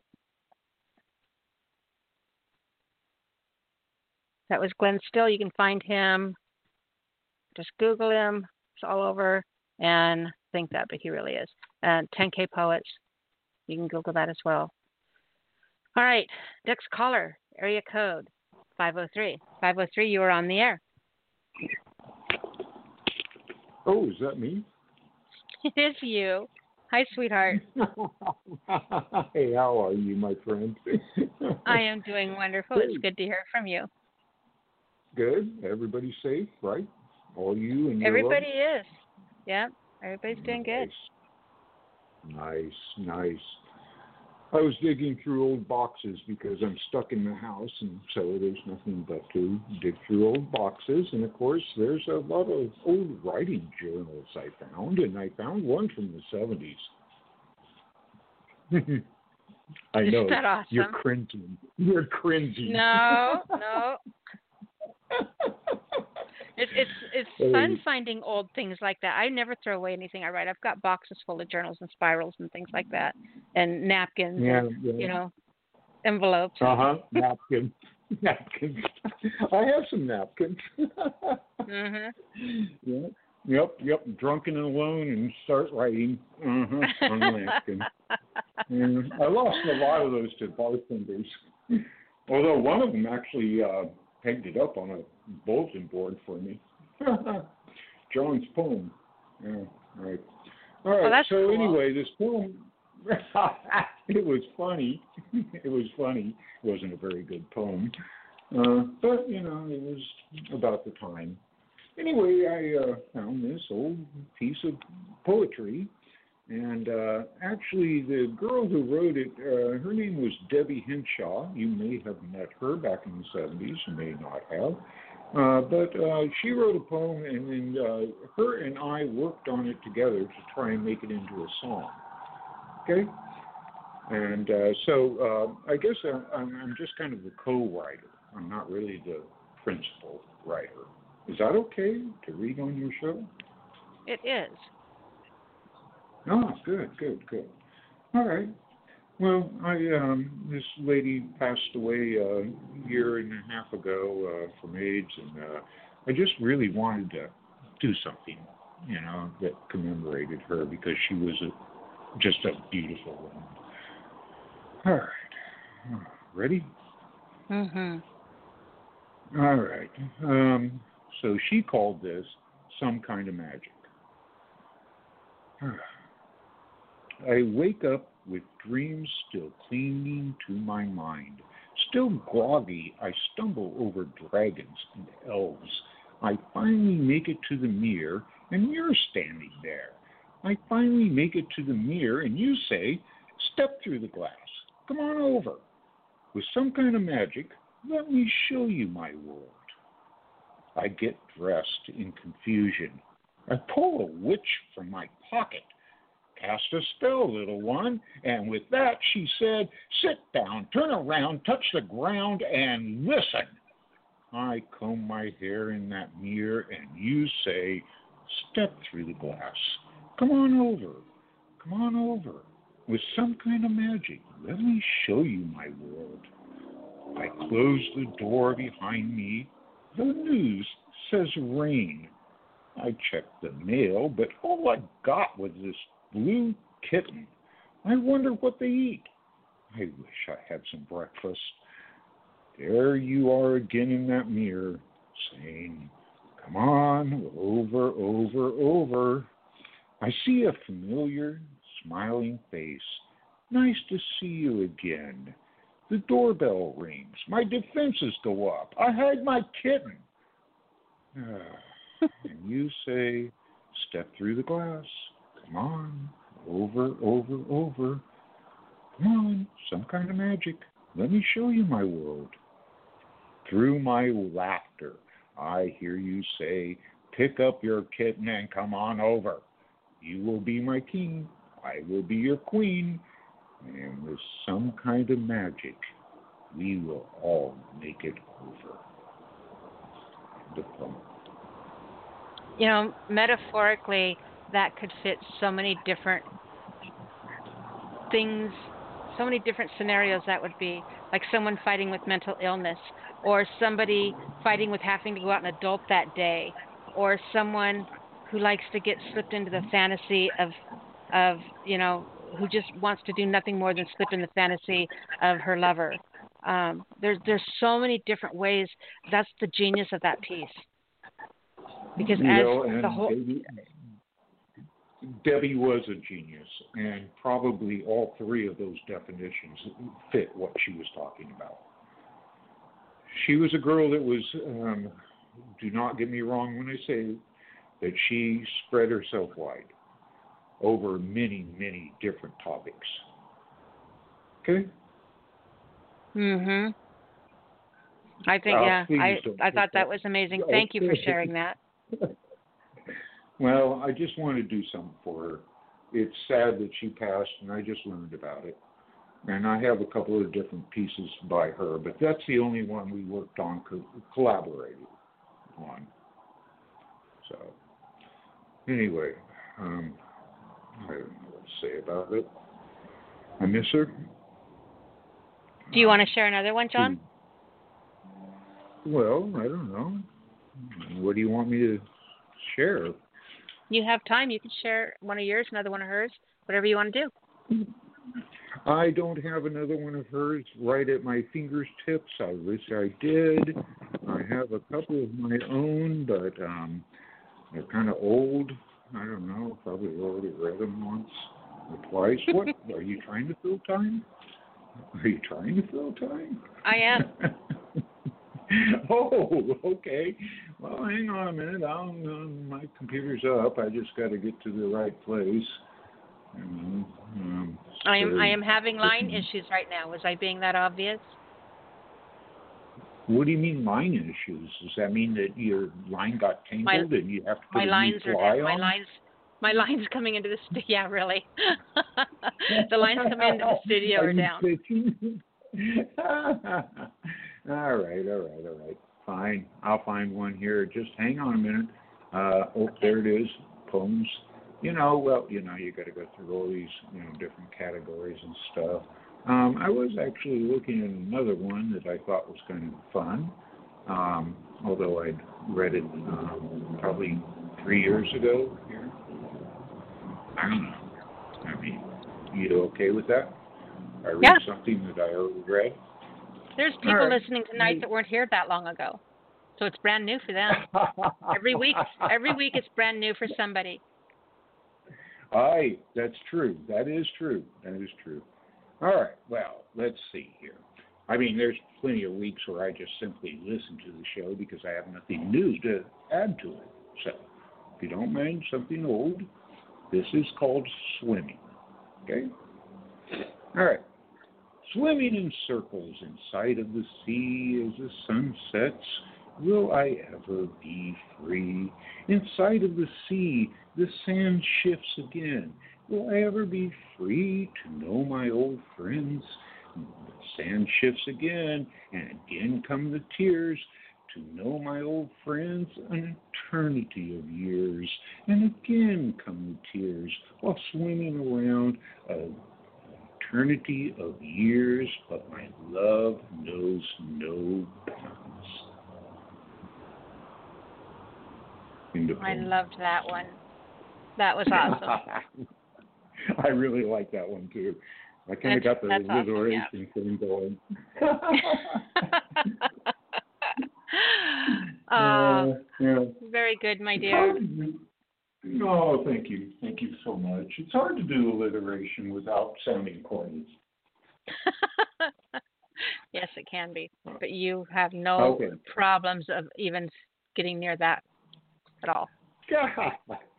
well, you know me in my traditional. Okay, so I had a question I wanted to ask. Since we have some time, can I ask a question? Mhm. Okay. Um, do you ever listen to Wait, Wait, Don't Tell Me on NPR? I have no clue what that is. Is it something Okay. I should be This doing? is- I think so. Um, from 11 to 12 on Saturday mornings, NPR does this news quiz called Wait, Wait, Don't Tell Me, and it's a com- comedy show, and it's really funny. Okay? Three com- comedians along with a couple of other people, and they do this thing. All right, but the last segment is always um, limericks, and they do these news-related limericks, and the the calling person has to guess the last word of three limericks to win the prize of somebody's voice on their voicemail. So, you know how much I love my limericks. I do. Uh, you need to. Oh, you need to hear this. It it is so funny uh, because it's all news related. So the limericks are written by some guy once a week. You know, he's got like four days to do this, and then they come up with these limericks, and then some contestant has to guess the last words. And of course, it's NPR. So how can you go wrong? right? I, I wrote it down, John. I wrote it down. I will look that up. I'm sure they have archives Uh, too. Oh, sure. They've got podcast archives. Oh, yeah. You can, and they repeat at two o'clock on Sunday afternoon. So eleven o'clock on Saturday mornings, two o'clock on Sunday, if you're in Oregon. Uh, anyway, you should you should check it out. It, it is my my muse. You know, I mean, it's hilarious. they're, they're writing limericks about coronavirus and Donald Trump and come on. You know those are funny things to talk about. There's just so much there. There's just so much there to work with. Well, yeah, yeah. I mean, That's all I'm going to say about you know? that. well, you know, you can't just, you know, throw it out the door with the bathwater. no. No. All right, John. You want to tell Mm. people how they can visit with you, my darling? Well, sure. Um, they can uh, visit with me uh, six feet away, and uh, don't get in the elevator with me. And um, you know, what? I'm over sixty. I'm I'm one of those worried guys. you know how it is. I don't really do much of anything, but I am going to post this poem on my Facebook page because of my old high school girlfriend named Nancy. Um, Debbie was her best friend, so I want her to see the poem. So, yeah, boy, so weird to look through those things from 50 years ago, 40 years ago. I know. Mm. That's why you guys, you should write everything down and never throw away anything you write. Because it's pretty I agree. awesome to be able to do that. Oh yes, oh yes. If you didn't put it in a drawer ten years ago and then pull it back out, you'd be amazed at what it looks like ten years later. Mhm. You know? Mhm. Yeah. That's how writing Yep. goes. You know, I mean, I I I have read things on your program and then turned around and re you know revisited them and re-edited them. You know, it's like, oh crap, I got to rewrite that. That was. I'm always changing something here, something there. Every single time I read something, there's very few things. There's only a couple things I've ever written that have stayed exactly as I wrote them, and some of them it's intentional, even with all their flaws, because it was a free write and Uh-huh. it needs to stay in that format. But there's only a couple poems Sure. I've ever written where I've not changed a word. Like I could probably count them Ah. on half of a hand. Everything else, Oh. you know, it all it always gets tweaked and played with and and shaped. But you know, I never I never throw away the old version. So if you were to open up like a Word file of mine, a poem on the computer, if you scrolled down, you would find the very original first version of it, and then all of its evolutions as you scrolled towards Oh, the yeah. top. And I do that in my I journals to too. Oh, sure, sure. I, I used to write on a typewriter, and uh, so you know you'd cross out words with a pencil and write in new words Mhm. over the typewriter things.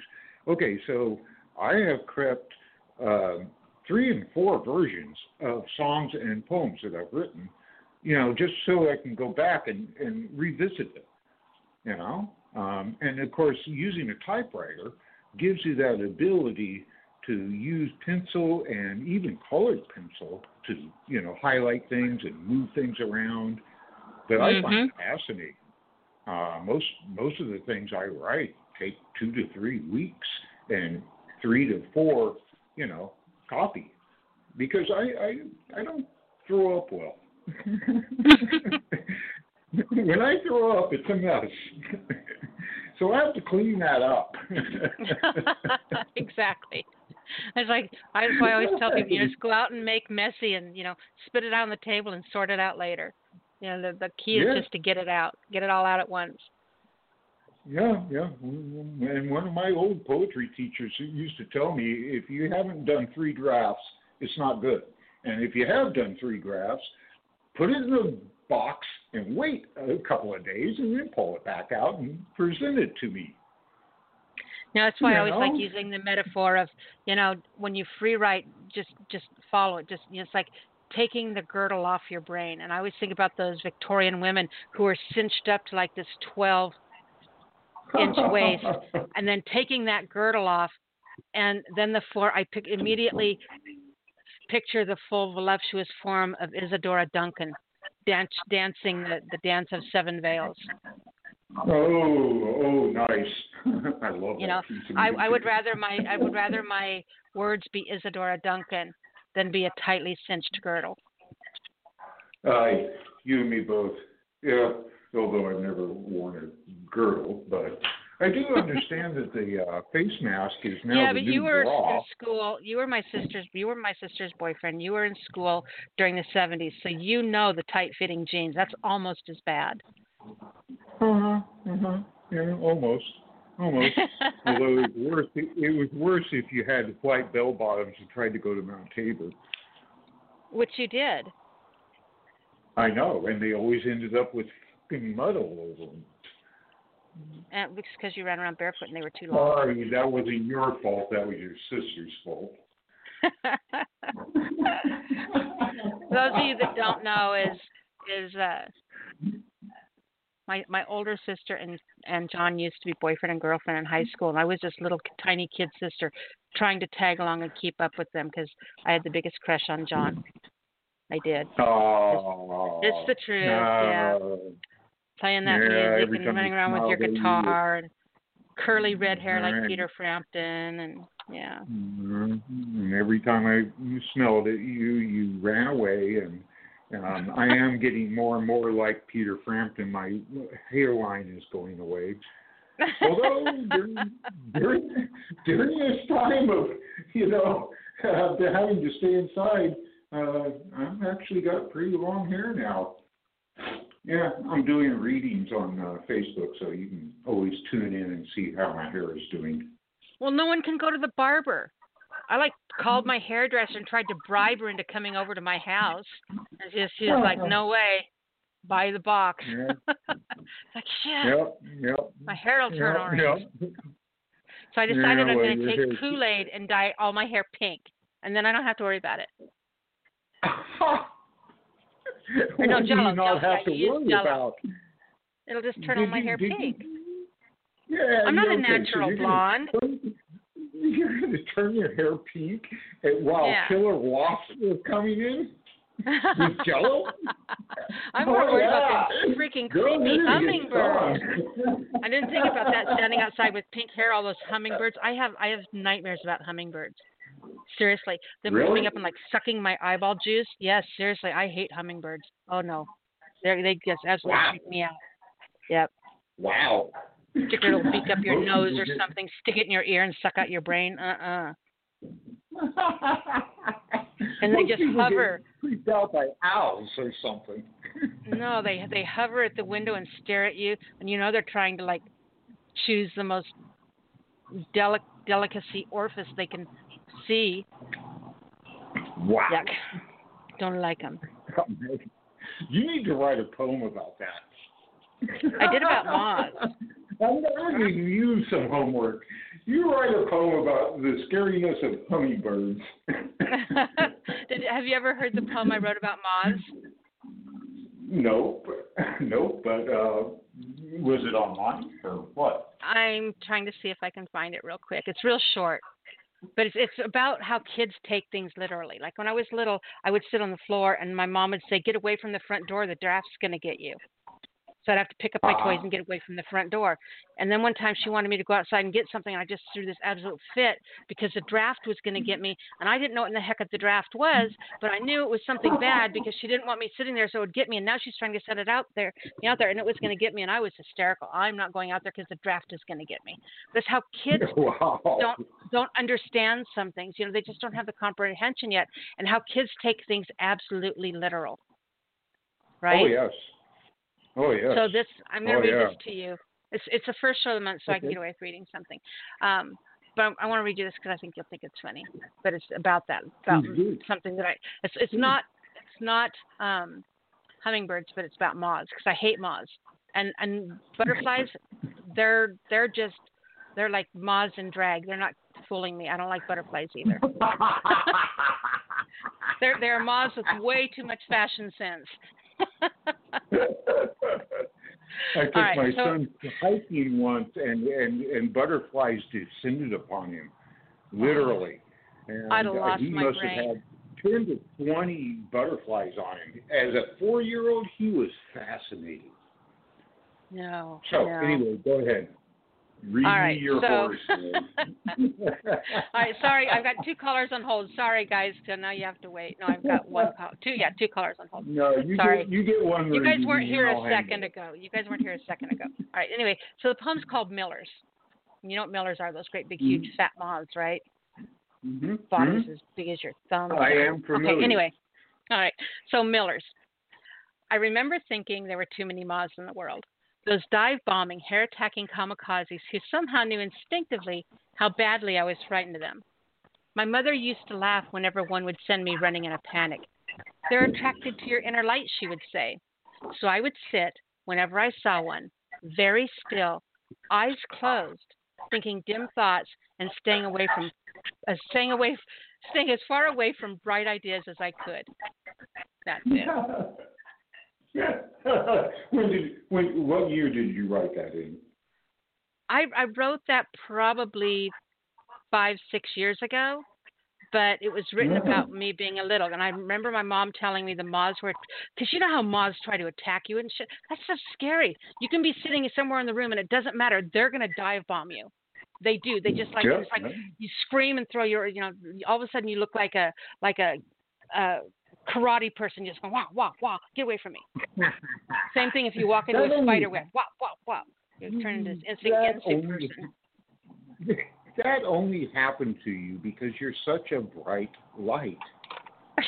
So yeah, she used to tell me they're attracted to your inner light. So I literally thought there was a light in me, and so I would see a moth, and I would seriously sit there and squeeze my eyes shut, and cover my ears, and not open my mouth, and put my head down so the night wouldn't be coming out my nose. I seriously thought there was a light the moth could see, and that's why it attacked me.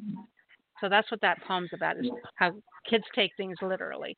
I, I I I love the I love the verse, but you do have to realize there is a light coming out of you. Now we need to let other we need to let. Are you telling me that I fart rainbows? Is that where this is going? Uh, I'm not going to go with the unicorn thing, but uh, I'm pretty sure that's not where rainbow ice cream comes from. No, no, no, no, no.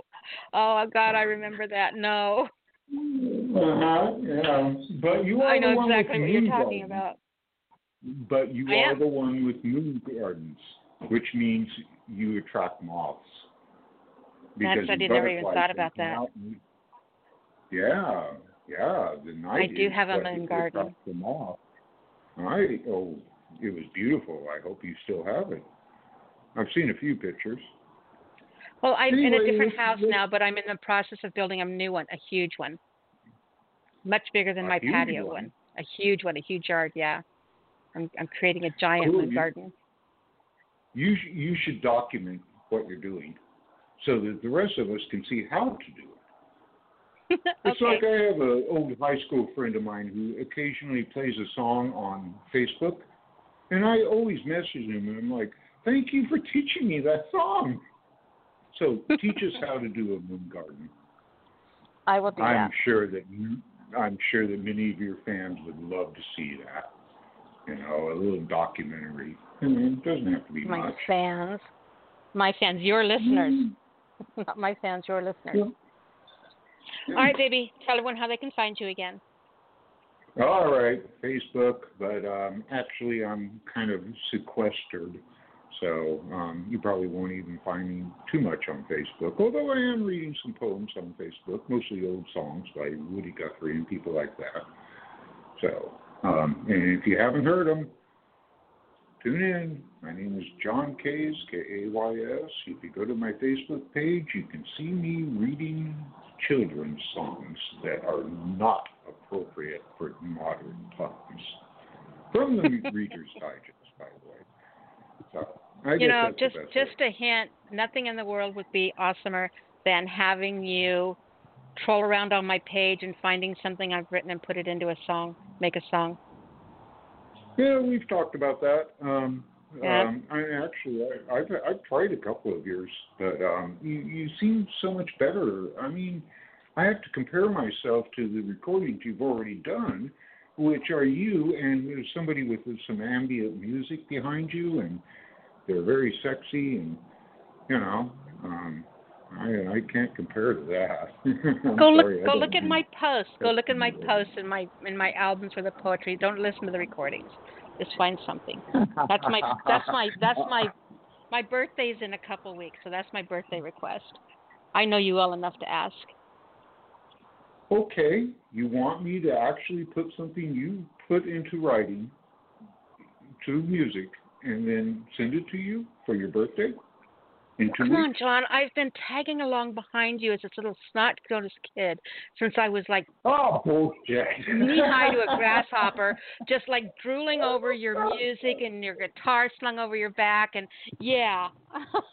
Yeah, yeah, I do yeah. want you to do that. I've known you long. I can ask for that, but it doesn't have to I be. would love to just do if you decide you to know. do that someday, you don't have to. Well, this this was the whole idea behind why I did the work with uh, Debbie.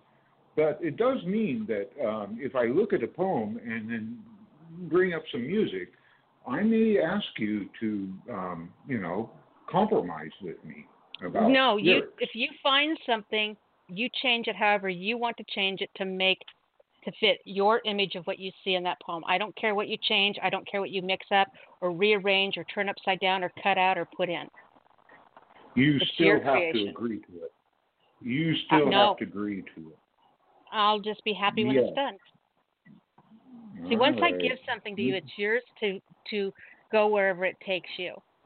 So you know, it's just Well, like this is- when. Go ahead. Oh, I was just going to say this is better homework than writing haikus. okay. All right, darling. I'm going to go ahead and get to the next two callers. You're going to try calling in You next week. Hi, you call me anytime you like. I'm right, unemployed, so I'm always available. Peace be with you, and peace be with all of the, your listeners. And boy, I sure enjoyed the show tonight. So, um, Oh, thank you, I love you all. We Take love care. you Go, too. go talk to somebody else. Bye, John. Bye. All right, so we are having issues with our lines. If you are trying to call in and you're getting that fast, busy signal, keep trying. Right now, we have five lines coming into the studio, is all. Those are our emergency lines. So if you're trying to get in, just keep trying. I've had quite a few of you telling me you're getting that fast, busy eh, eh, eh, eh, signal. It's not even a normal busy signal. It's like this weird, crazy busy signal with aliens. So if you're getting that, just keep trying to call in. I'm going to go ahead and grab area code 863, and then we're going to have 504. All right, 863, are Oh. you with me? Oh, um, y- yes. H- Hello, Nyla. Hey, Noreen, how are you, sweetheart? I'm doing okay. It is good to Oh. hear from you. You sound really good. Yes. Okay, thank you. And then, oh, I'm going to tell you something. Not this last Saturday, but Saturday before that, I was out in the front porch getting ready for that. excuse me, getting ready for the um, do the Facebook live, and guess what flew in front of me? First What? time ever, a dragonfly. It was blue. Aw, It was hovering over me. The dragonfly was, and I put my hand out with my palm down, and it landed right there on my fingers. And oh wow, I was so excited, and it stayed there for a few seconds on my fingers. And what did it make you think of? Gary. Uh huh. That's all I'm going to say about that. I will tell you the story about dragonflies later. Okay. Okay. And the significance of dragonflies. Okay. But that makes me happy. And I bet you Yes. smiled. I bet you were just happy. Yes, yes, and I was turning all around, following the the, the dragonflies, and then finally it just left. It should did something like the butterfly did, but except I think it, you know, it should. Wow, it's just so neat. It was awesome. First time a dragonfly ever did that to me, Mhm. That's very cool. and now I look for it. I don't see it anymore. To that one time, it was only one, but it was it was only that one dragonfly, only that one. That was so awesome.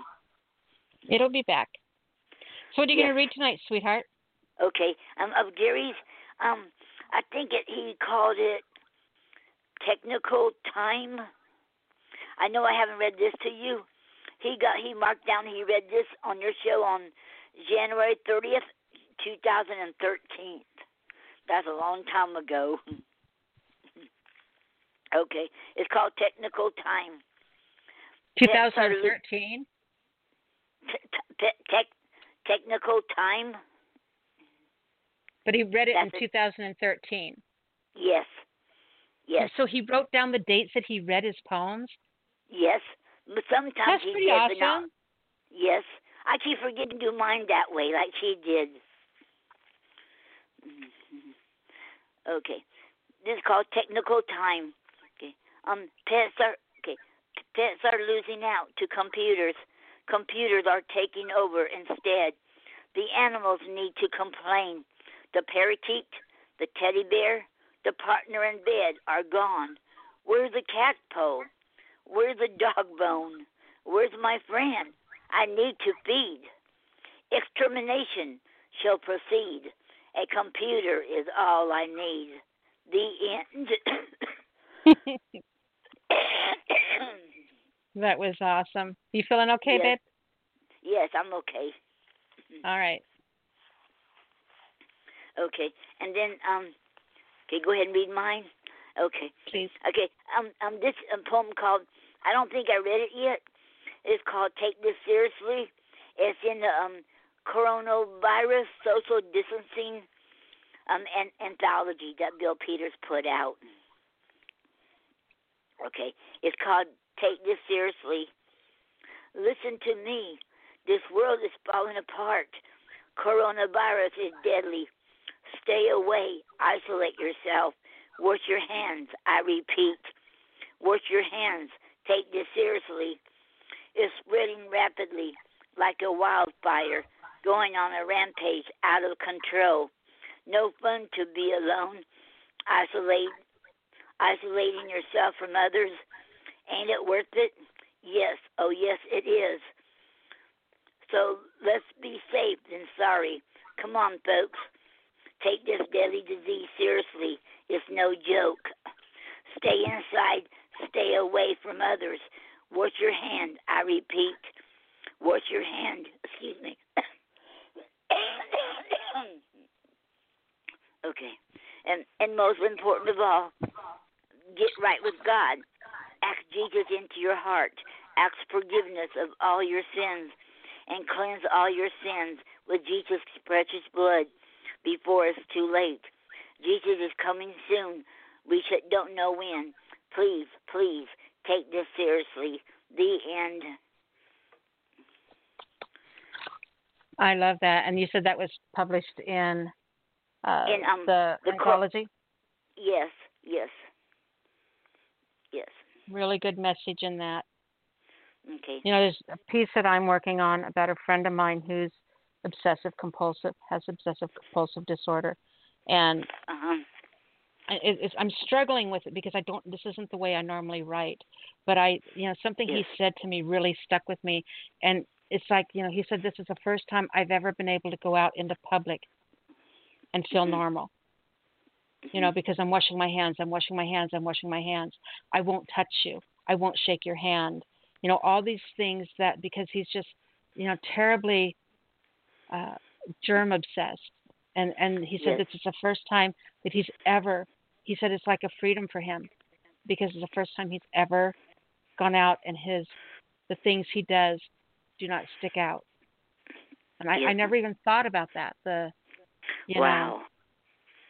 what that would be like to all of a sudden be in a society where you know your label all of a sudden became normal Mhm. and Wow. to not feel self conscious and not feel so yeah all right my darling fantastic read on both of those tonight Okay, thank you.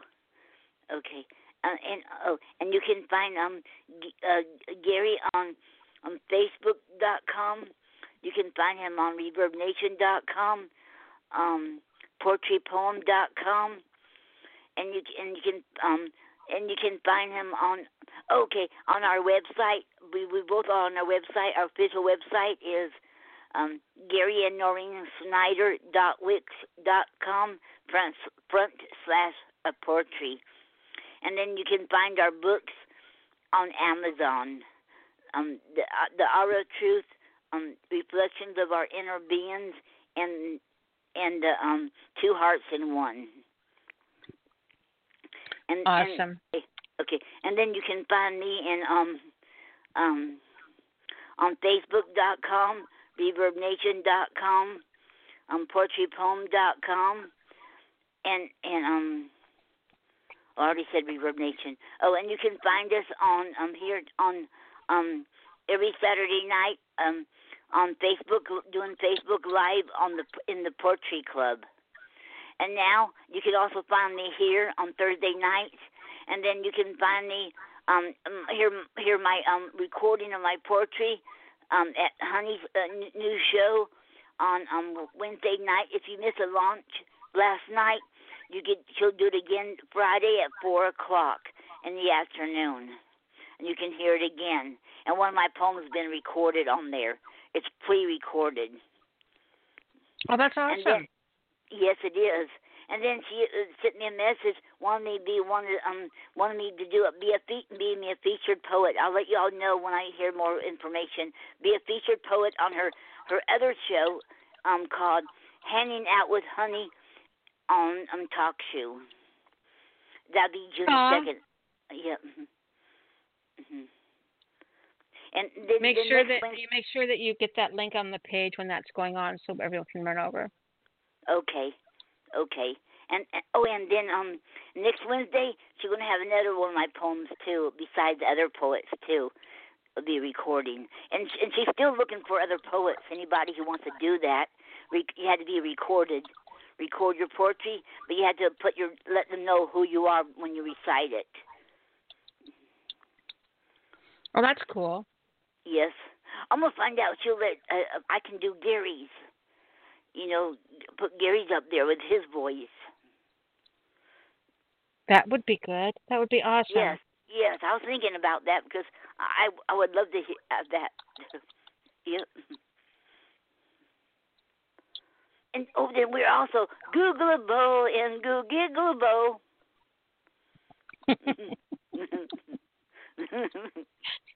oh you make me so happy oh, Noreen. I want to thank you so much, sweetheart, for calling in, for sharing your pieces with Mhm. us, for sharing Gary with us, and also for being one of the sponsors for the show. We just appreciate you and love you so much. Oh, thank you, and we- we love you all too, and appreciate you too. And thank you for letting us come on here. You're very welcome. And we will talk to you next. Oh, go ahead. I'm sorry. Yes, yes. We'll talk to you um, next week.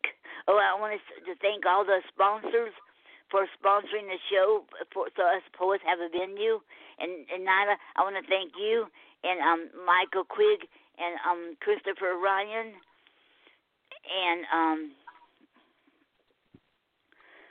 Okay, that's it. Uh, the, being the, being the sorry, being the host for, for, for so we we have uh, we have poets have a venue for our poetry. Okay, thank you. Well, we appreciate you. You are welcome, honey. We appreciate you and thank you for everything. Okay, you're welcome, and and thank you too. Mhm. You're very welcome. We'll talk to you next week, love. Ye- yes. Okay. All right, sweetie. Okay. I'm trying to talk and chew gum at the same time. It doesn't work real well. Trying to type to the text. All right, let's go ahead and grab. I want to let area code 919 know that you are not in the lineup. So 919, if you are trying to get on, just press 1. That will let me know it's okay to unmute you. And go ahead and grab area code 504. 504, you're on the air. Hey, sweetie. Hi, hon. How you doing? Oh, Lord. So blessed. I feel guilty, you know? You know, I think about you all the time, and I get worried when I don't hear from you. That's why every once in a while you'll see these random things on your page saying, "Hey, thinking about you. Hey, hope you guys are doing okay. Uh, hey, miss you." It's because I, I get I get worried. I worry about my my friends and my loves out there in the world. You, you so sweet. Um, you know, we are we are just couldn't ask. We never want, and um, and I tell you what, like I, oh, I'm so blessed. I feel guilty, you know, but uh, I ain't admitting the shit though. But um, I'm gonna tell you this. Um, you, you just got to know. You said you had a friend that's OCD, and you know I used to be OCD, and then I wrote this poem, Denial, and it it healed me. I go over it like as soon as I log on and before I log off every day, and you know it keeps me. I don't know, healed. I guess. I might do it in the middle a couple of times too. I was, I was. You, we, that's what happens. We get OCD. We get, we get um, in our little world, you know, and and it gets sometimes it gets it gets closed off, and we do what we can do, and uh, we, you know, if you like me, I got always. I'm like um, who was it? Was it George that was saying he thought he'd have all this time to write and and you know now he feels like he's you know not getting nothing done and and I feel like that more pretty much every day even though I work as long as I can sit you know and um I'm learning so much and um hopefully it's coming to a good place mm-hmm. and so um too uh I've been kind of um throwing the the offhand moments when um you know when I'm not looking at something to um to looking at your birthday your birthday piece which you had asked me to write one time about when I say you know oh I'm uh I'm sending angels. You got to watch that little fat one you know? Um so I'm writing that I should have it ready for your birthday hopefully and um it will. It will be. I'm. I'm. Gonna, I'm gonna get it. I'm gonna get it done. I'm gonna get it done. And um, you know, we live in. We live in in all of this, and even when you think you set up to get through all of this, because you know, having to learn how to live, you know, um, crippled, but you know, um, looking at I'm not sick. so and and then you think you got a good head start on what's going on now, and then you still can feel just closed in. you ain't that much change for us, but you know Mhm. the the world gives off, you know, their stuff. if you get your feelings out, you know you can. uh your feelings out. yeah, you know, it kind of you you it closes you in. You know, you go, oh man, I just I was having plans, and now I'm, I think a lot of people had plans. So, and um, I wish I had neighbors like you, and uh, and it's good to hear everybody, everybody tonight. Um, I have been listening. I cannot get into the chat room, never, no more. I just decide I'll let you have a lesson. Here, a little message telling you, hey, stop by. Um, and I listen, but I can't. It ain't. I can't chat. So, but it's good to see a lot of people are writing again. Jimmy Ray's writing again. My maestro, know. you know, and pe- people are turning it out, and that's a beautiful thing. And I haven't. I got so much to catch up on, and I still don't don't have a lot of time to to catch up because I'm trying to get this book out, and then I got some recording to do. And you you ever been and worked on something? I guess it's like that with writers. You know, we work on something, and the longer we work on it, the more we realize how much we didn't know. And every time you go through it, you find a mistake. Dang, I knew I had this, and look at this. As if, you know what I mean? So that was exactly what happened with this poem tonight. I was going to read for you. I, I said, you know what? She looks like she don't have a lot. Let me call just to see, and because uh, I was listening and, and looking at the same damn story over and over again. But anyway, I decided I would I would call and read the poem, and I was like, damn, look at that right there. How did you not catch this? I know you went over this. so I did it. I, I, I hope I fixed it. You know me. I'll be changing it every time I read it. So, okay. Um, I'm writing a few poems. I'm not going to tell you, um, you know, because I never really know what I'm doing. So, but I have go. I have uh, like little notes, postums that say on uh, OneNote, and uh, so they had this list that came out a while back of 10 terms in other languages about love. There are 10 words or phrases in other languages that that are said as words that we don't have any words in English to to to name this particular situation. So I said, you know what? I'm gonna write a series of poems, one for each one of these words. And two of the the first two poems in that line are um are mentioned in my in my my novel uh, several times because of what they what they uh, entail. And so the, the, the first two are in French because those are the closest to me. So um, I'll just go ahead on and I'm just going to give you the name, and then then I'll read the poem, and then you know y'all if y'all y'all look y'all can see what is unless you you just want. Anyway, okay, here we go. This one's called La douleur exquise. A pinch of heart, so stirred, tingles down Josep's spine, marrow galaxies of sky, soft squeeze, colliding wrecks of yearn at wonder.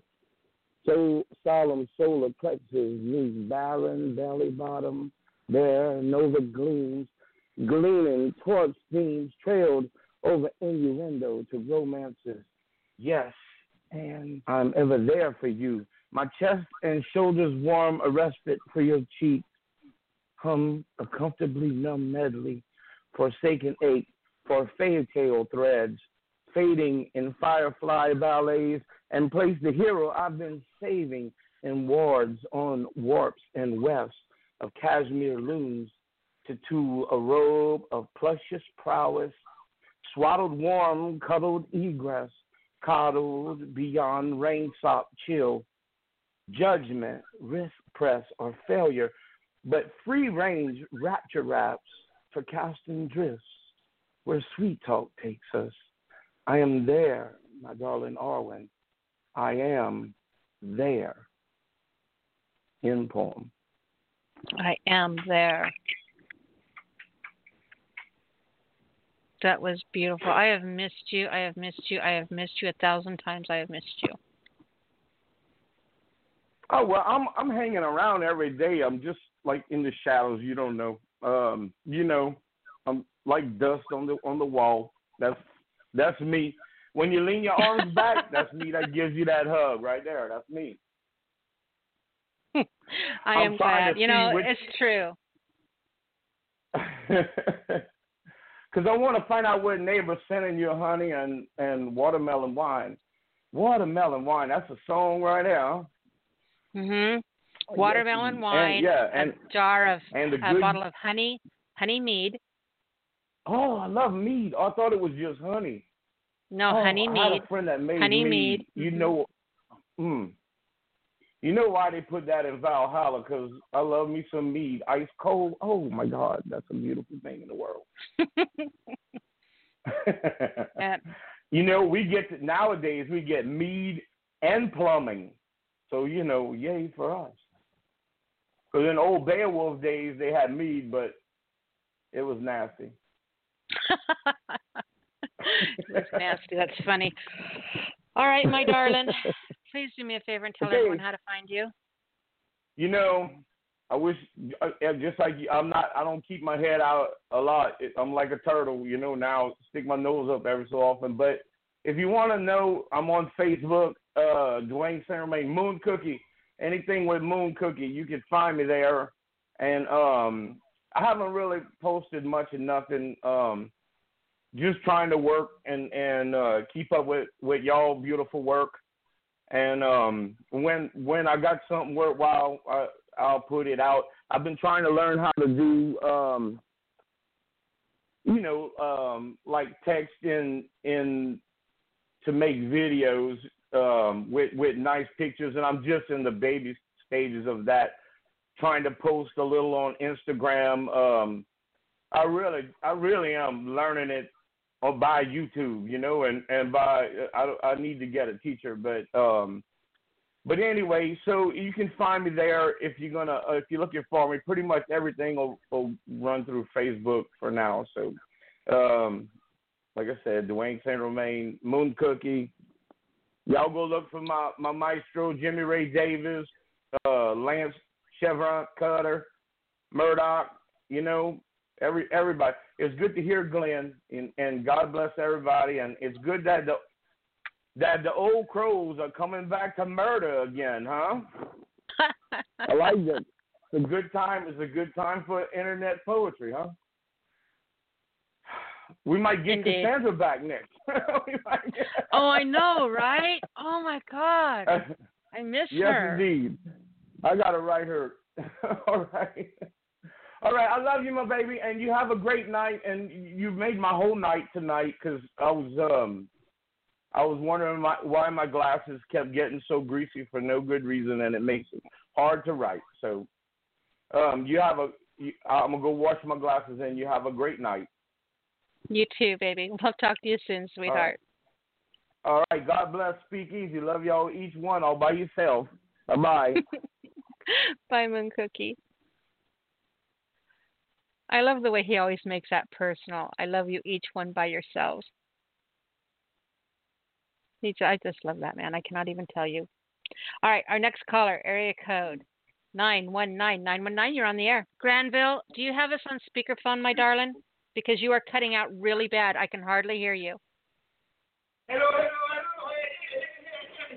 hello. There you Hey. are. Hi. I'm sorry, I went upstairs for a second. I, and that was that was uh, a city had played in the background. I don't know if you heard it. okay, okay, I gotcha. Welcome. Yeah. Hello, Granville.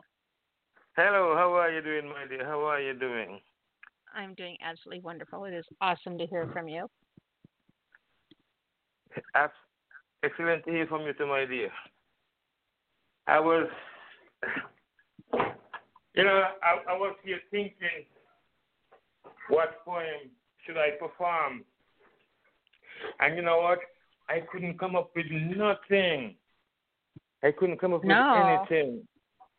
And you know, be- you know, it's okay. It's like if I'm going to perform to a performance, and let's say I'm going to perform three poems.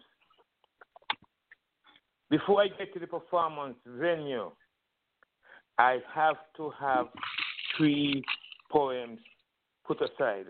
That ready to, ready, you know, that, that that I know I'm going to perform. I might, I might put out six and have three standby, you know, because Mhm. because when I get to the venue and I get up on the stage, I can't remember a damn poem. I can't, and it's it's kind of like wow, I have so many poems, but when I get up on the stage, I can't remember one until I was I was thinking hard today. That's why I went for the CD.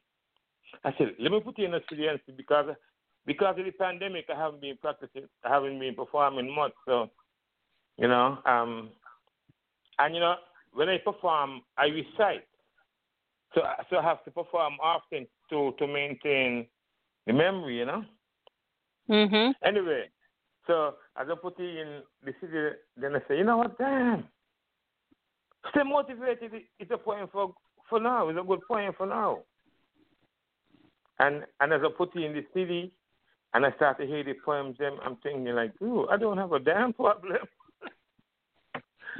I don't have a problem because I can I can perform. I have much poem to perform, if need be. I just have to recollect. Anyway, Nyla, I'm going to do this poem for you and for the audiences out there in this time of pandemic and critical things happening, people dying. It's a morbid time. So I'm going to do this poem for the audience so they can know to stay motivated. May I continue? What, what's that going on? What's that going on in the back there? I hear some noise. I am not sure. Oh, you know what? I think it's me. I've, I've been walking around. Let me stop walking around. okay. Okay. Stay motivated. It is good to rise with the morning sun,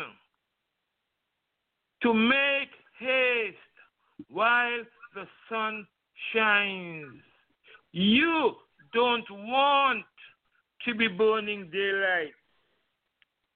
You got to stay motivated. You got to stay motivated. Do not sleep too long, for a little sleep and a little slumber, and upon you poverty will come like an armed man. So you have got to stay motivated. You have got to stay motivated. Do not rest upon your laurels. Stay clear of complacency, as the enemy is always at the gate. Keep the vigil and be vigilant and stay motivated. Stay motivated. For he who has the watch must keep the lookout. Stay on task. Stay the course. Sorrow might endure for a night, but joy cometh in the morning. So you have got to stay motivated. You have got to stay motivated.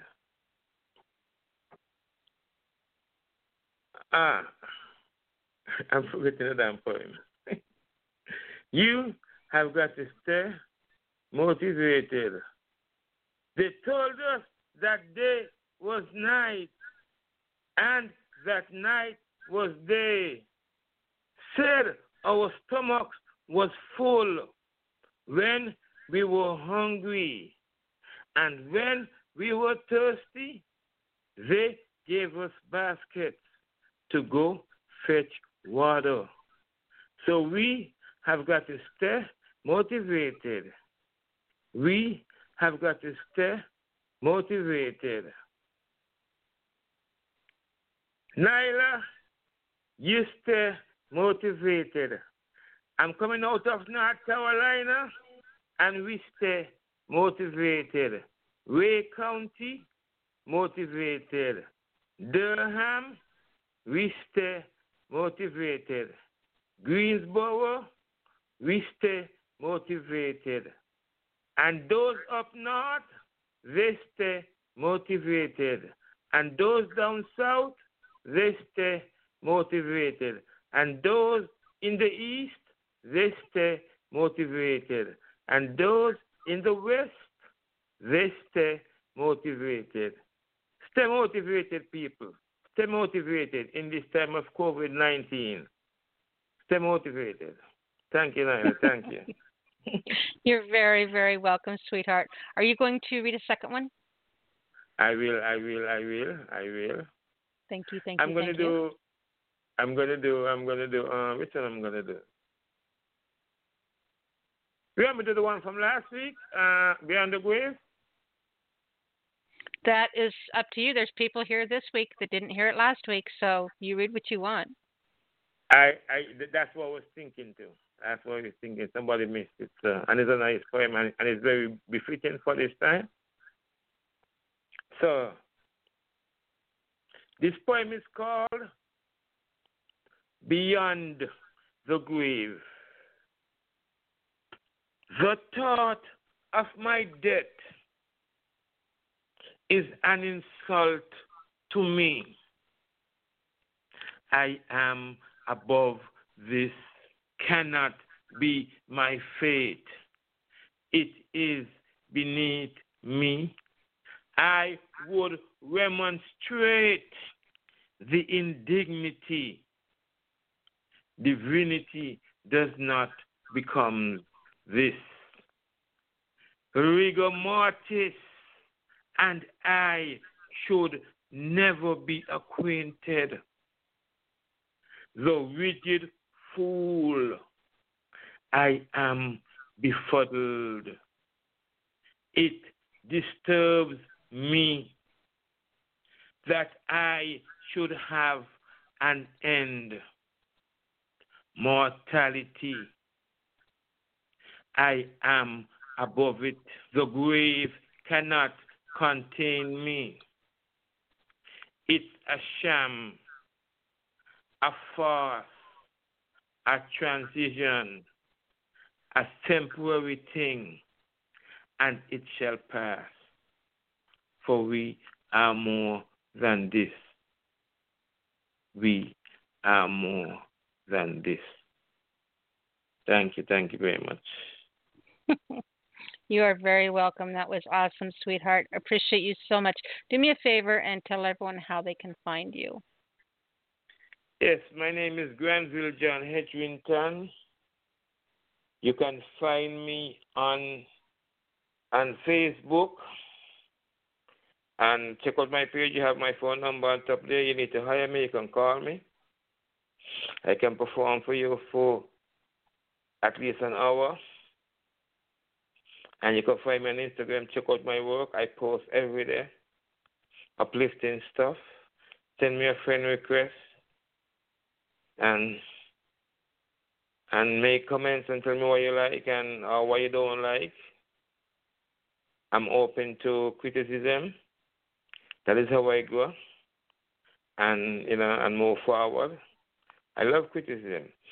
Criticism is just an next word for conversation. Say something. Say just say something. You know. I reply. I'm a talker, as most people are. And thank you for listening to me and continue listening to Nyla every Thursday night. I've been doing this for now almost three, four years with Nyla, and I need to do it more, Nyla. I need to practice. well, we are glad that this is a good place for us all to hang out while all this is going on because we don't have to, you know, be shut off from Yeah, yeah, from yeah, yeah, from yeah, those yeah, from the, our creative side, I guess.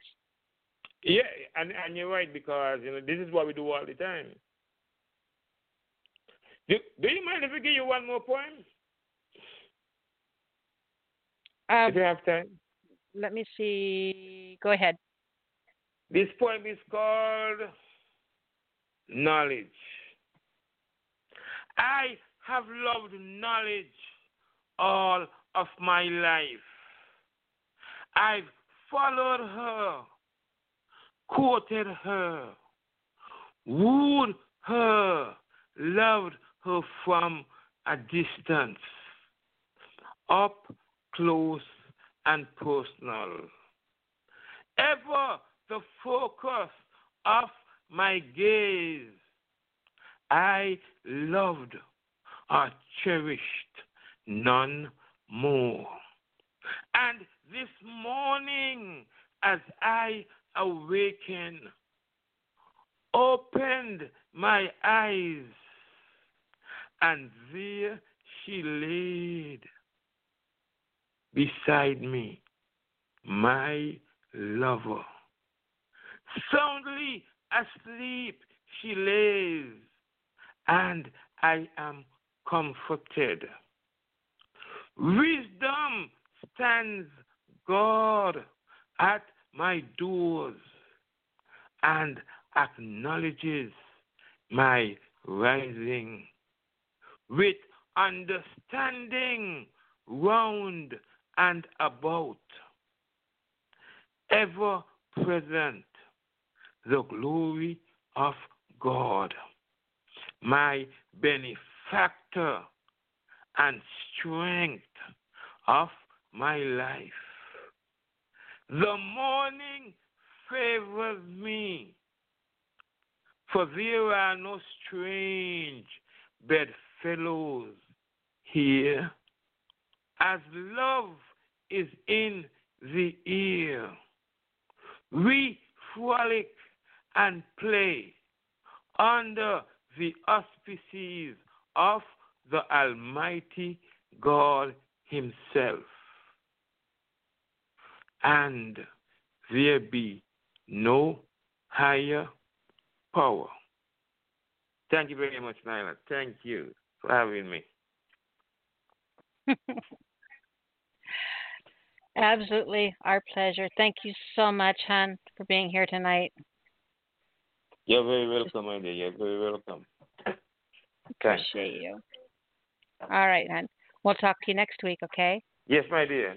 God, God bless us with life. If God bless us with life. God's will. God's will. Have a good night, my dear. Blessed love. You too, hon. bye bye, sweetheart. Bye-bye.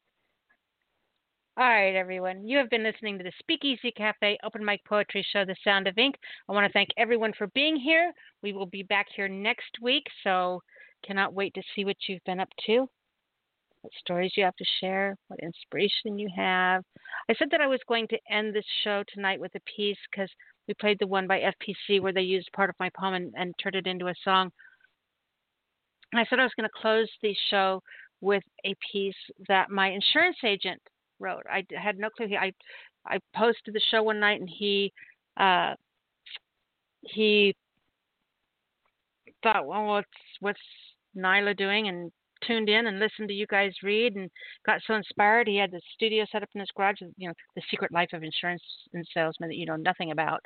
And he sent me a, a email the next day saying, "Hey, I tuned into your show last night and everybody was really great and I was inspired. I don't write, but I was inspired to create this music after listening." And so I want to play that for you because you know, like I always tell you, you may not know who's listening. You may not know who needs to hear what you have to uh, you know, have to say or is going to be inspired by something that you write. And so here's my out of the blue insurance car insurance guy emailing me say, "Hey, your poets were great. They inspired me to write this song." So this is Michael Bredemus with a piece called "My Own Divide." I'm going to close the show with this. Appreciate you guys for being here. We will talk to you next week. Good night, everybody.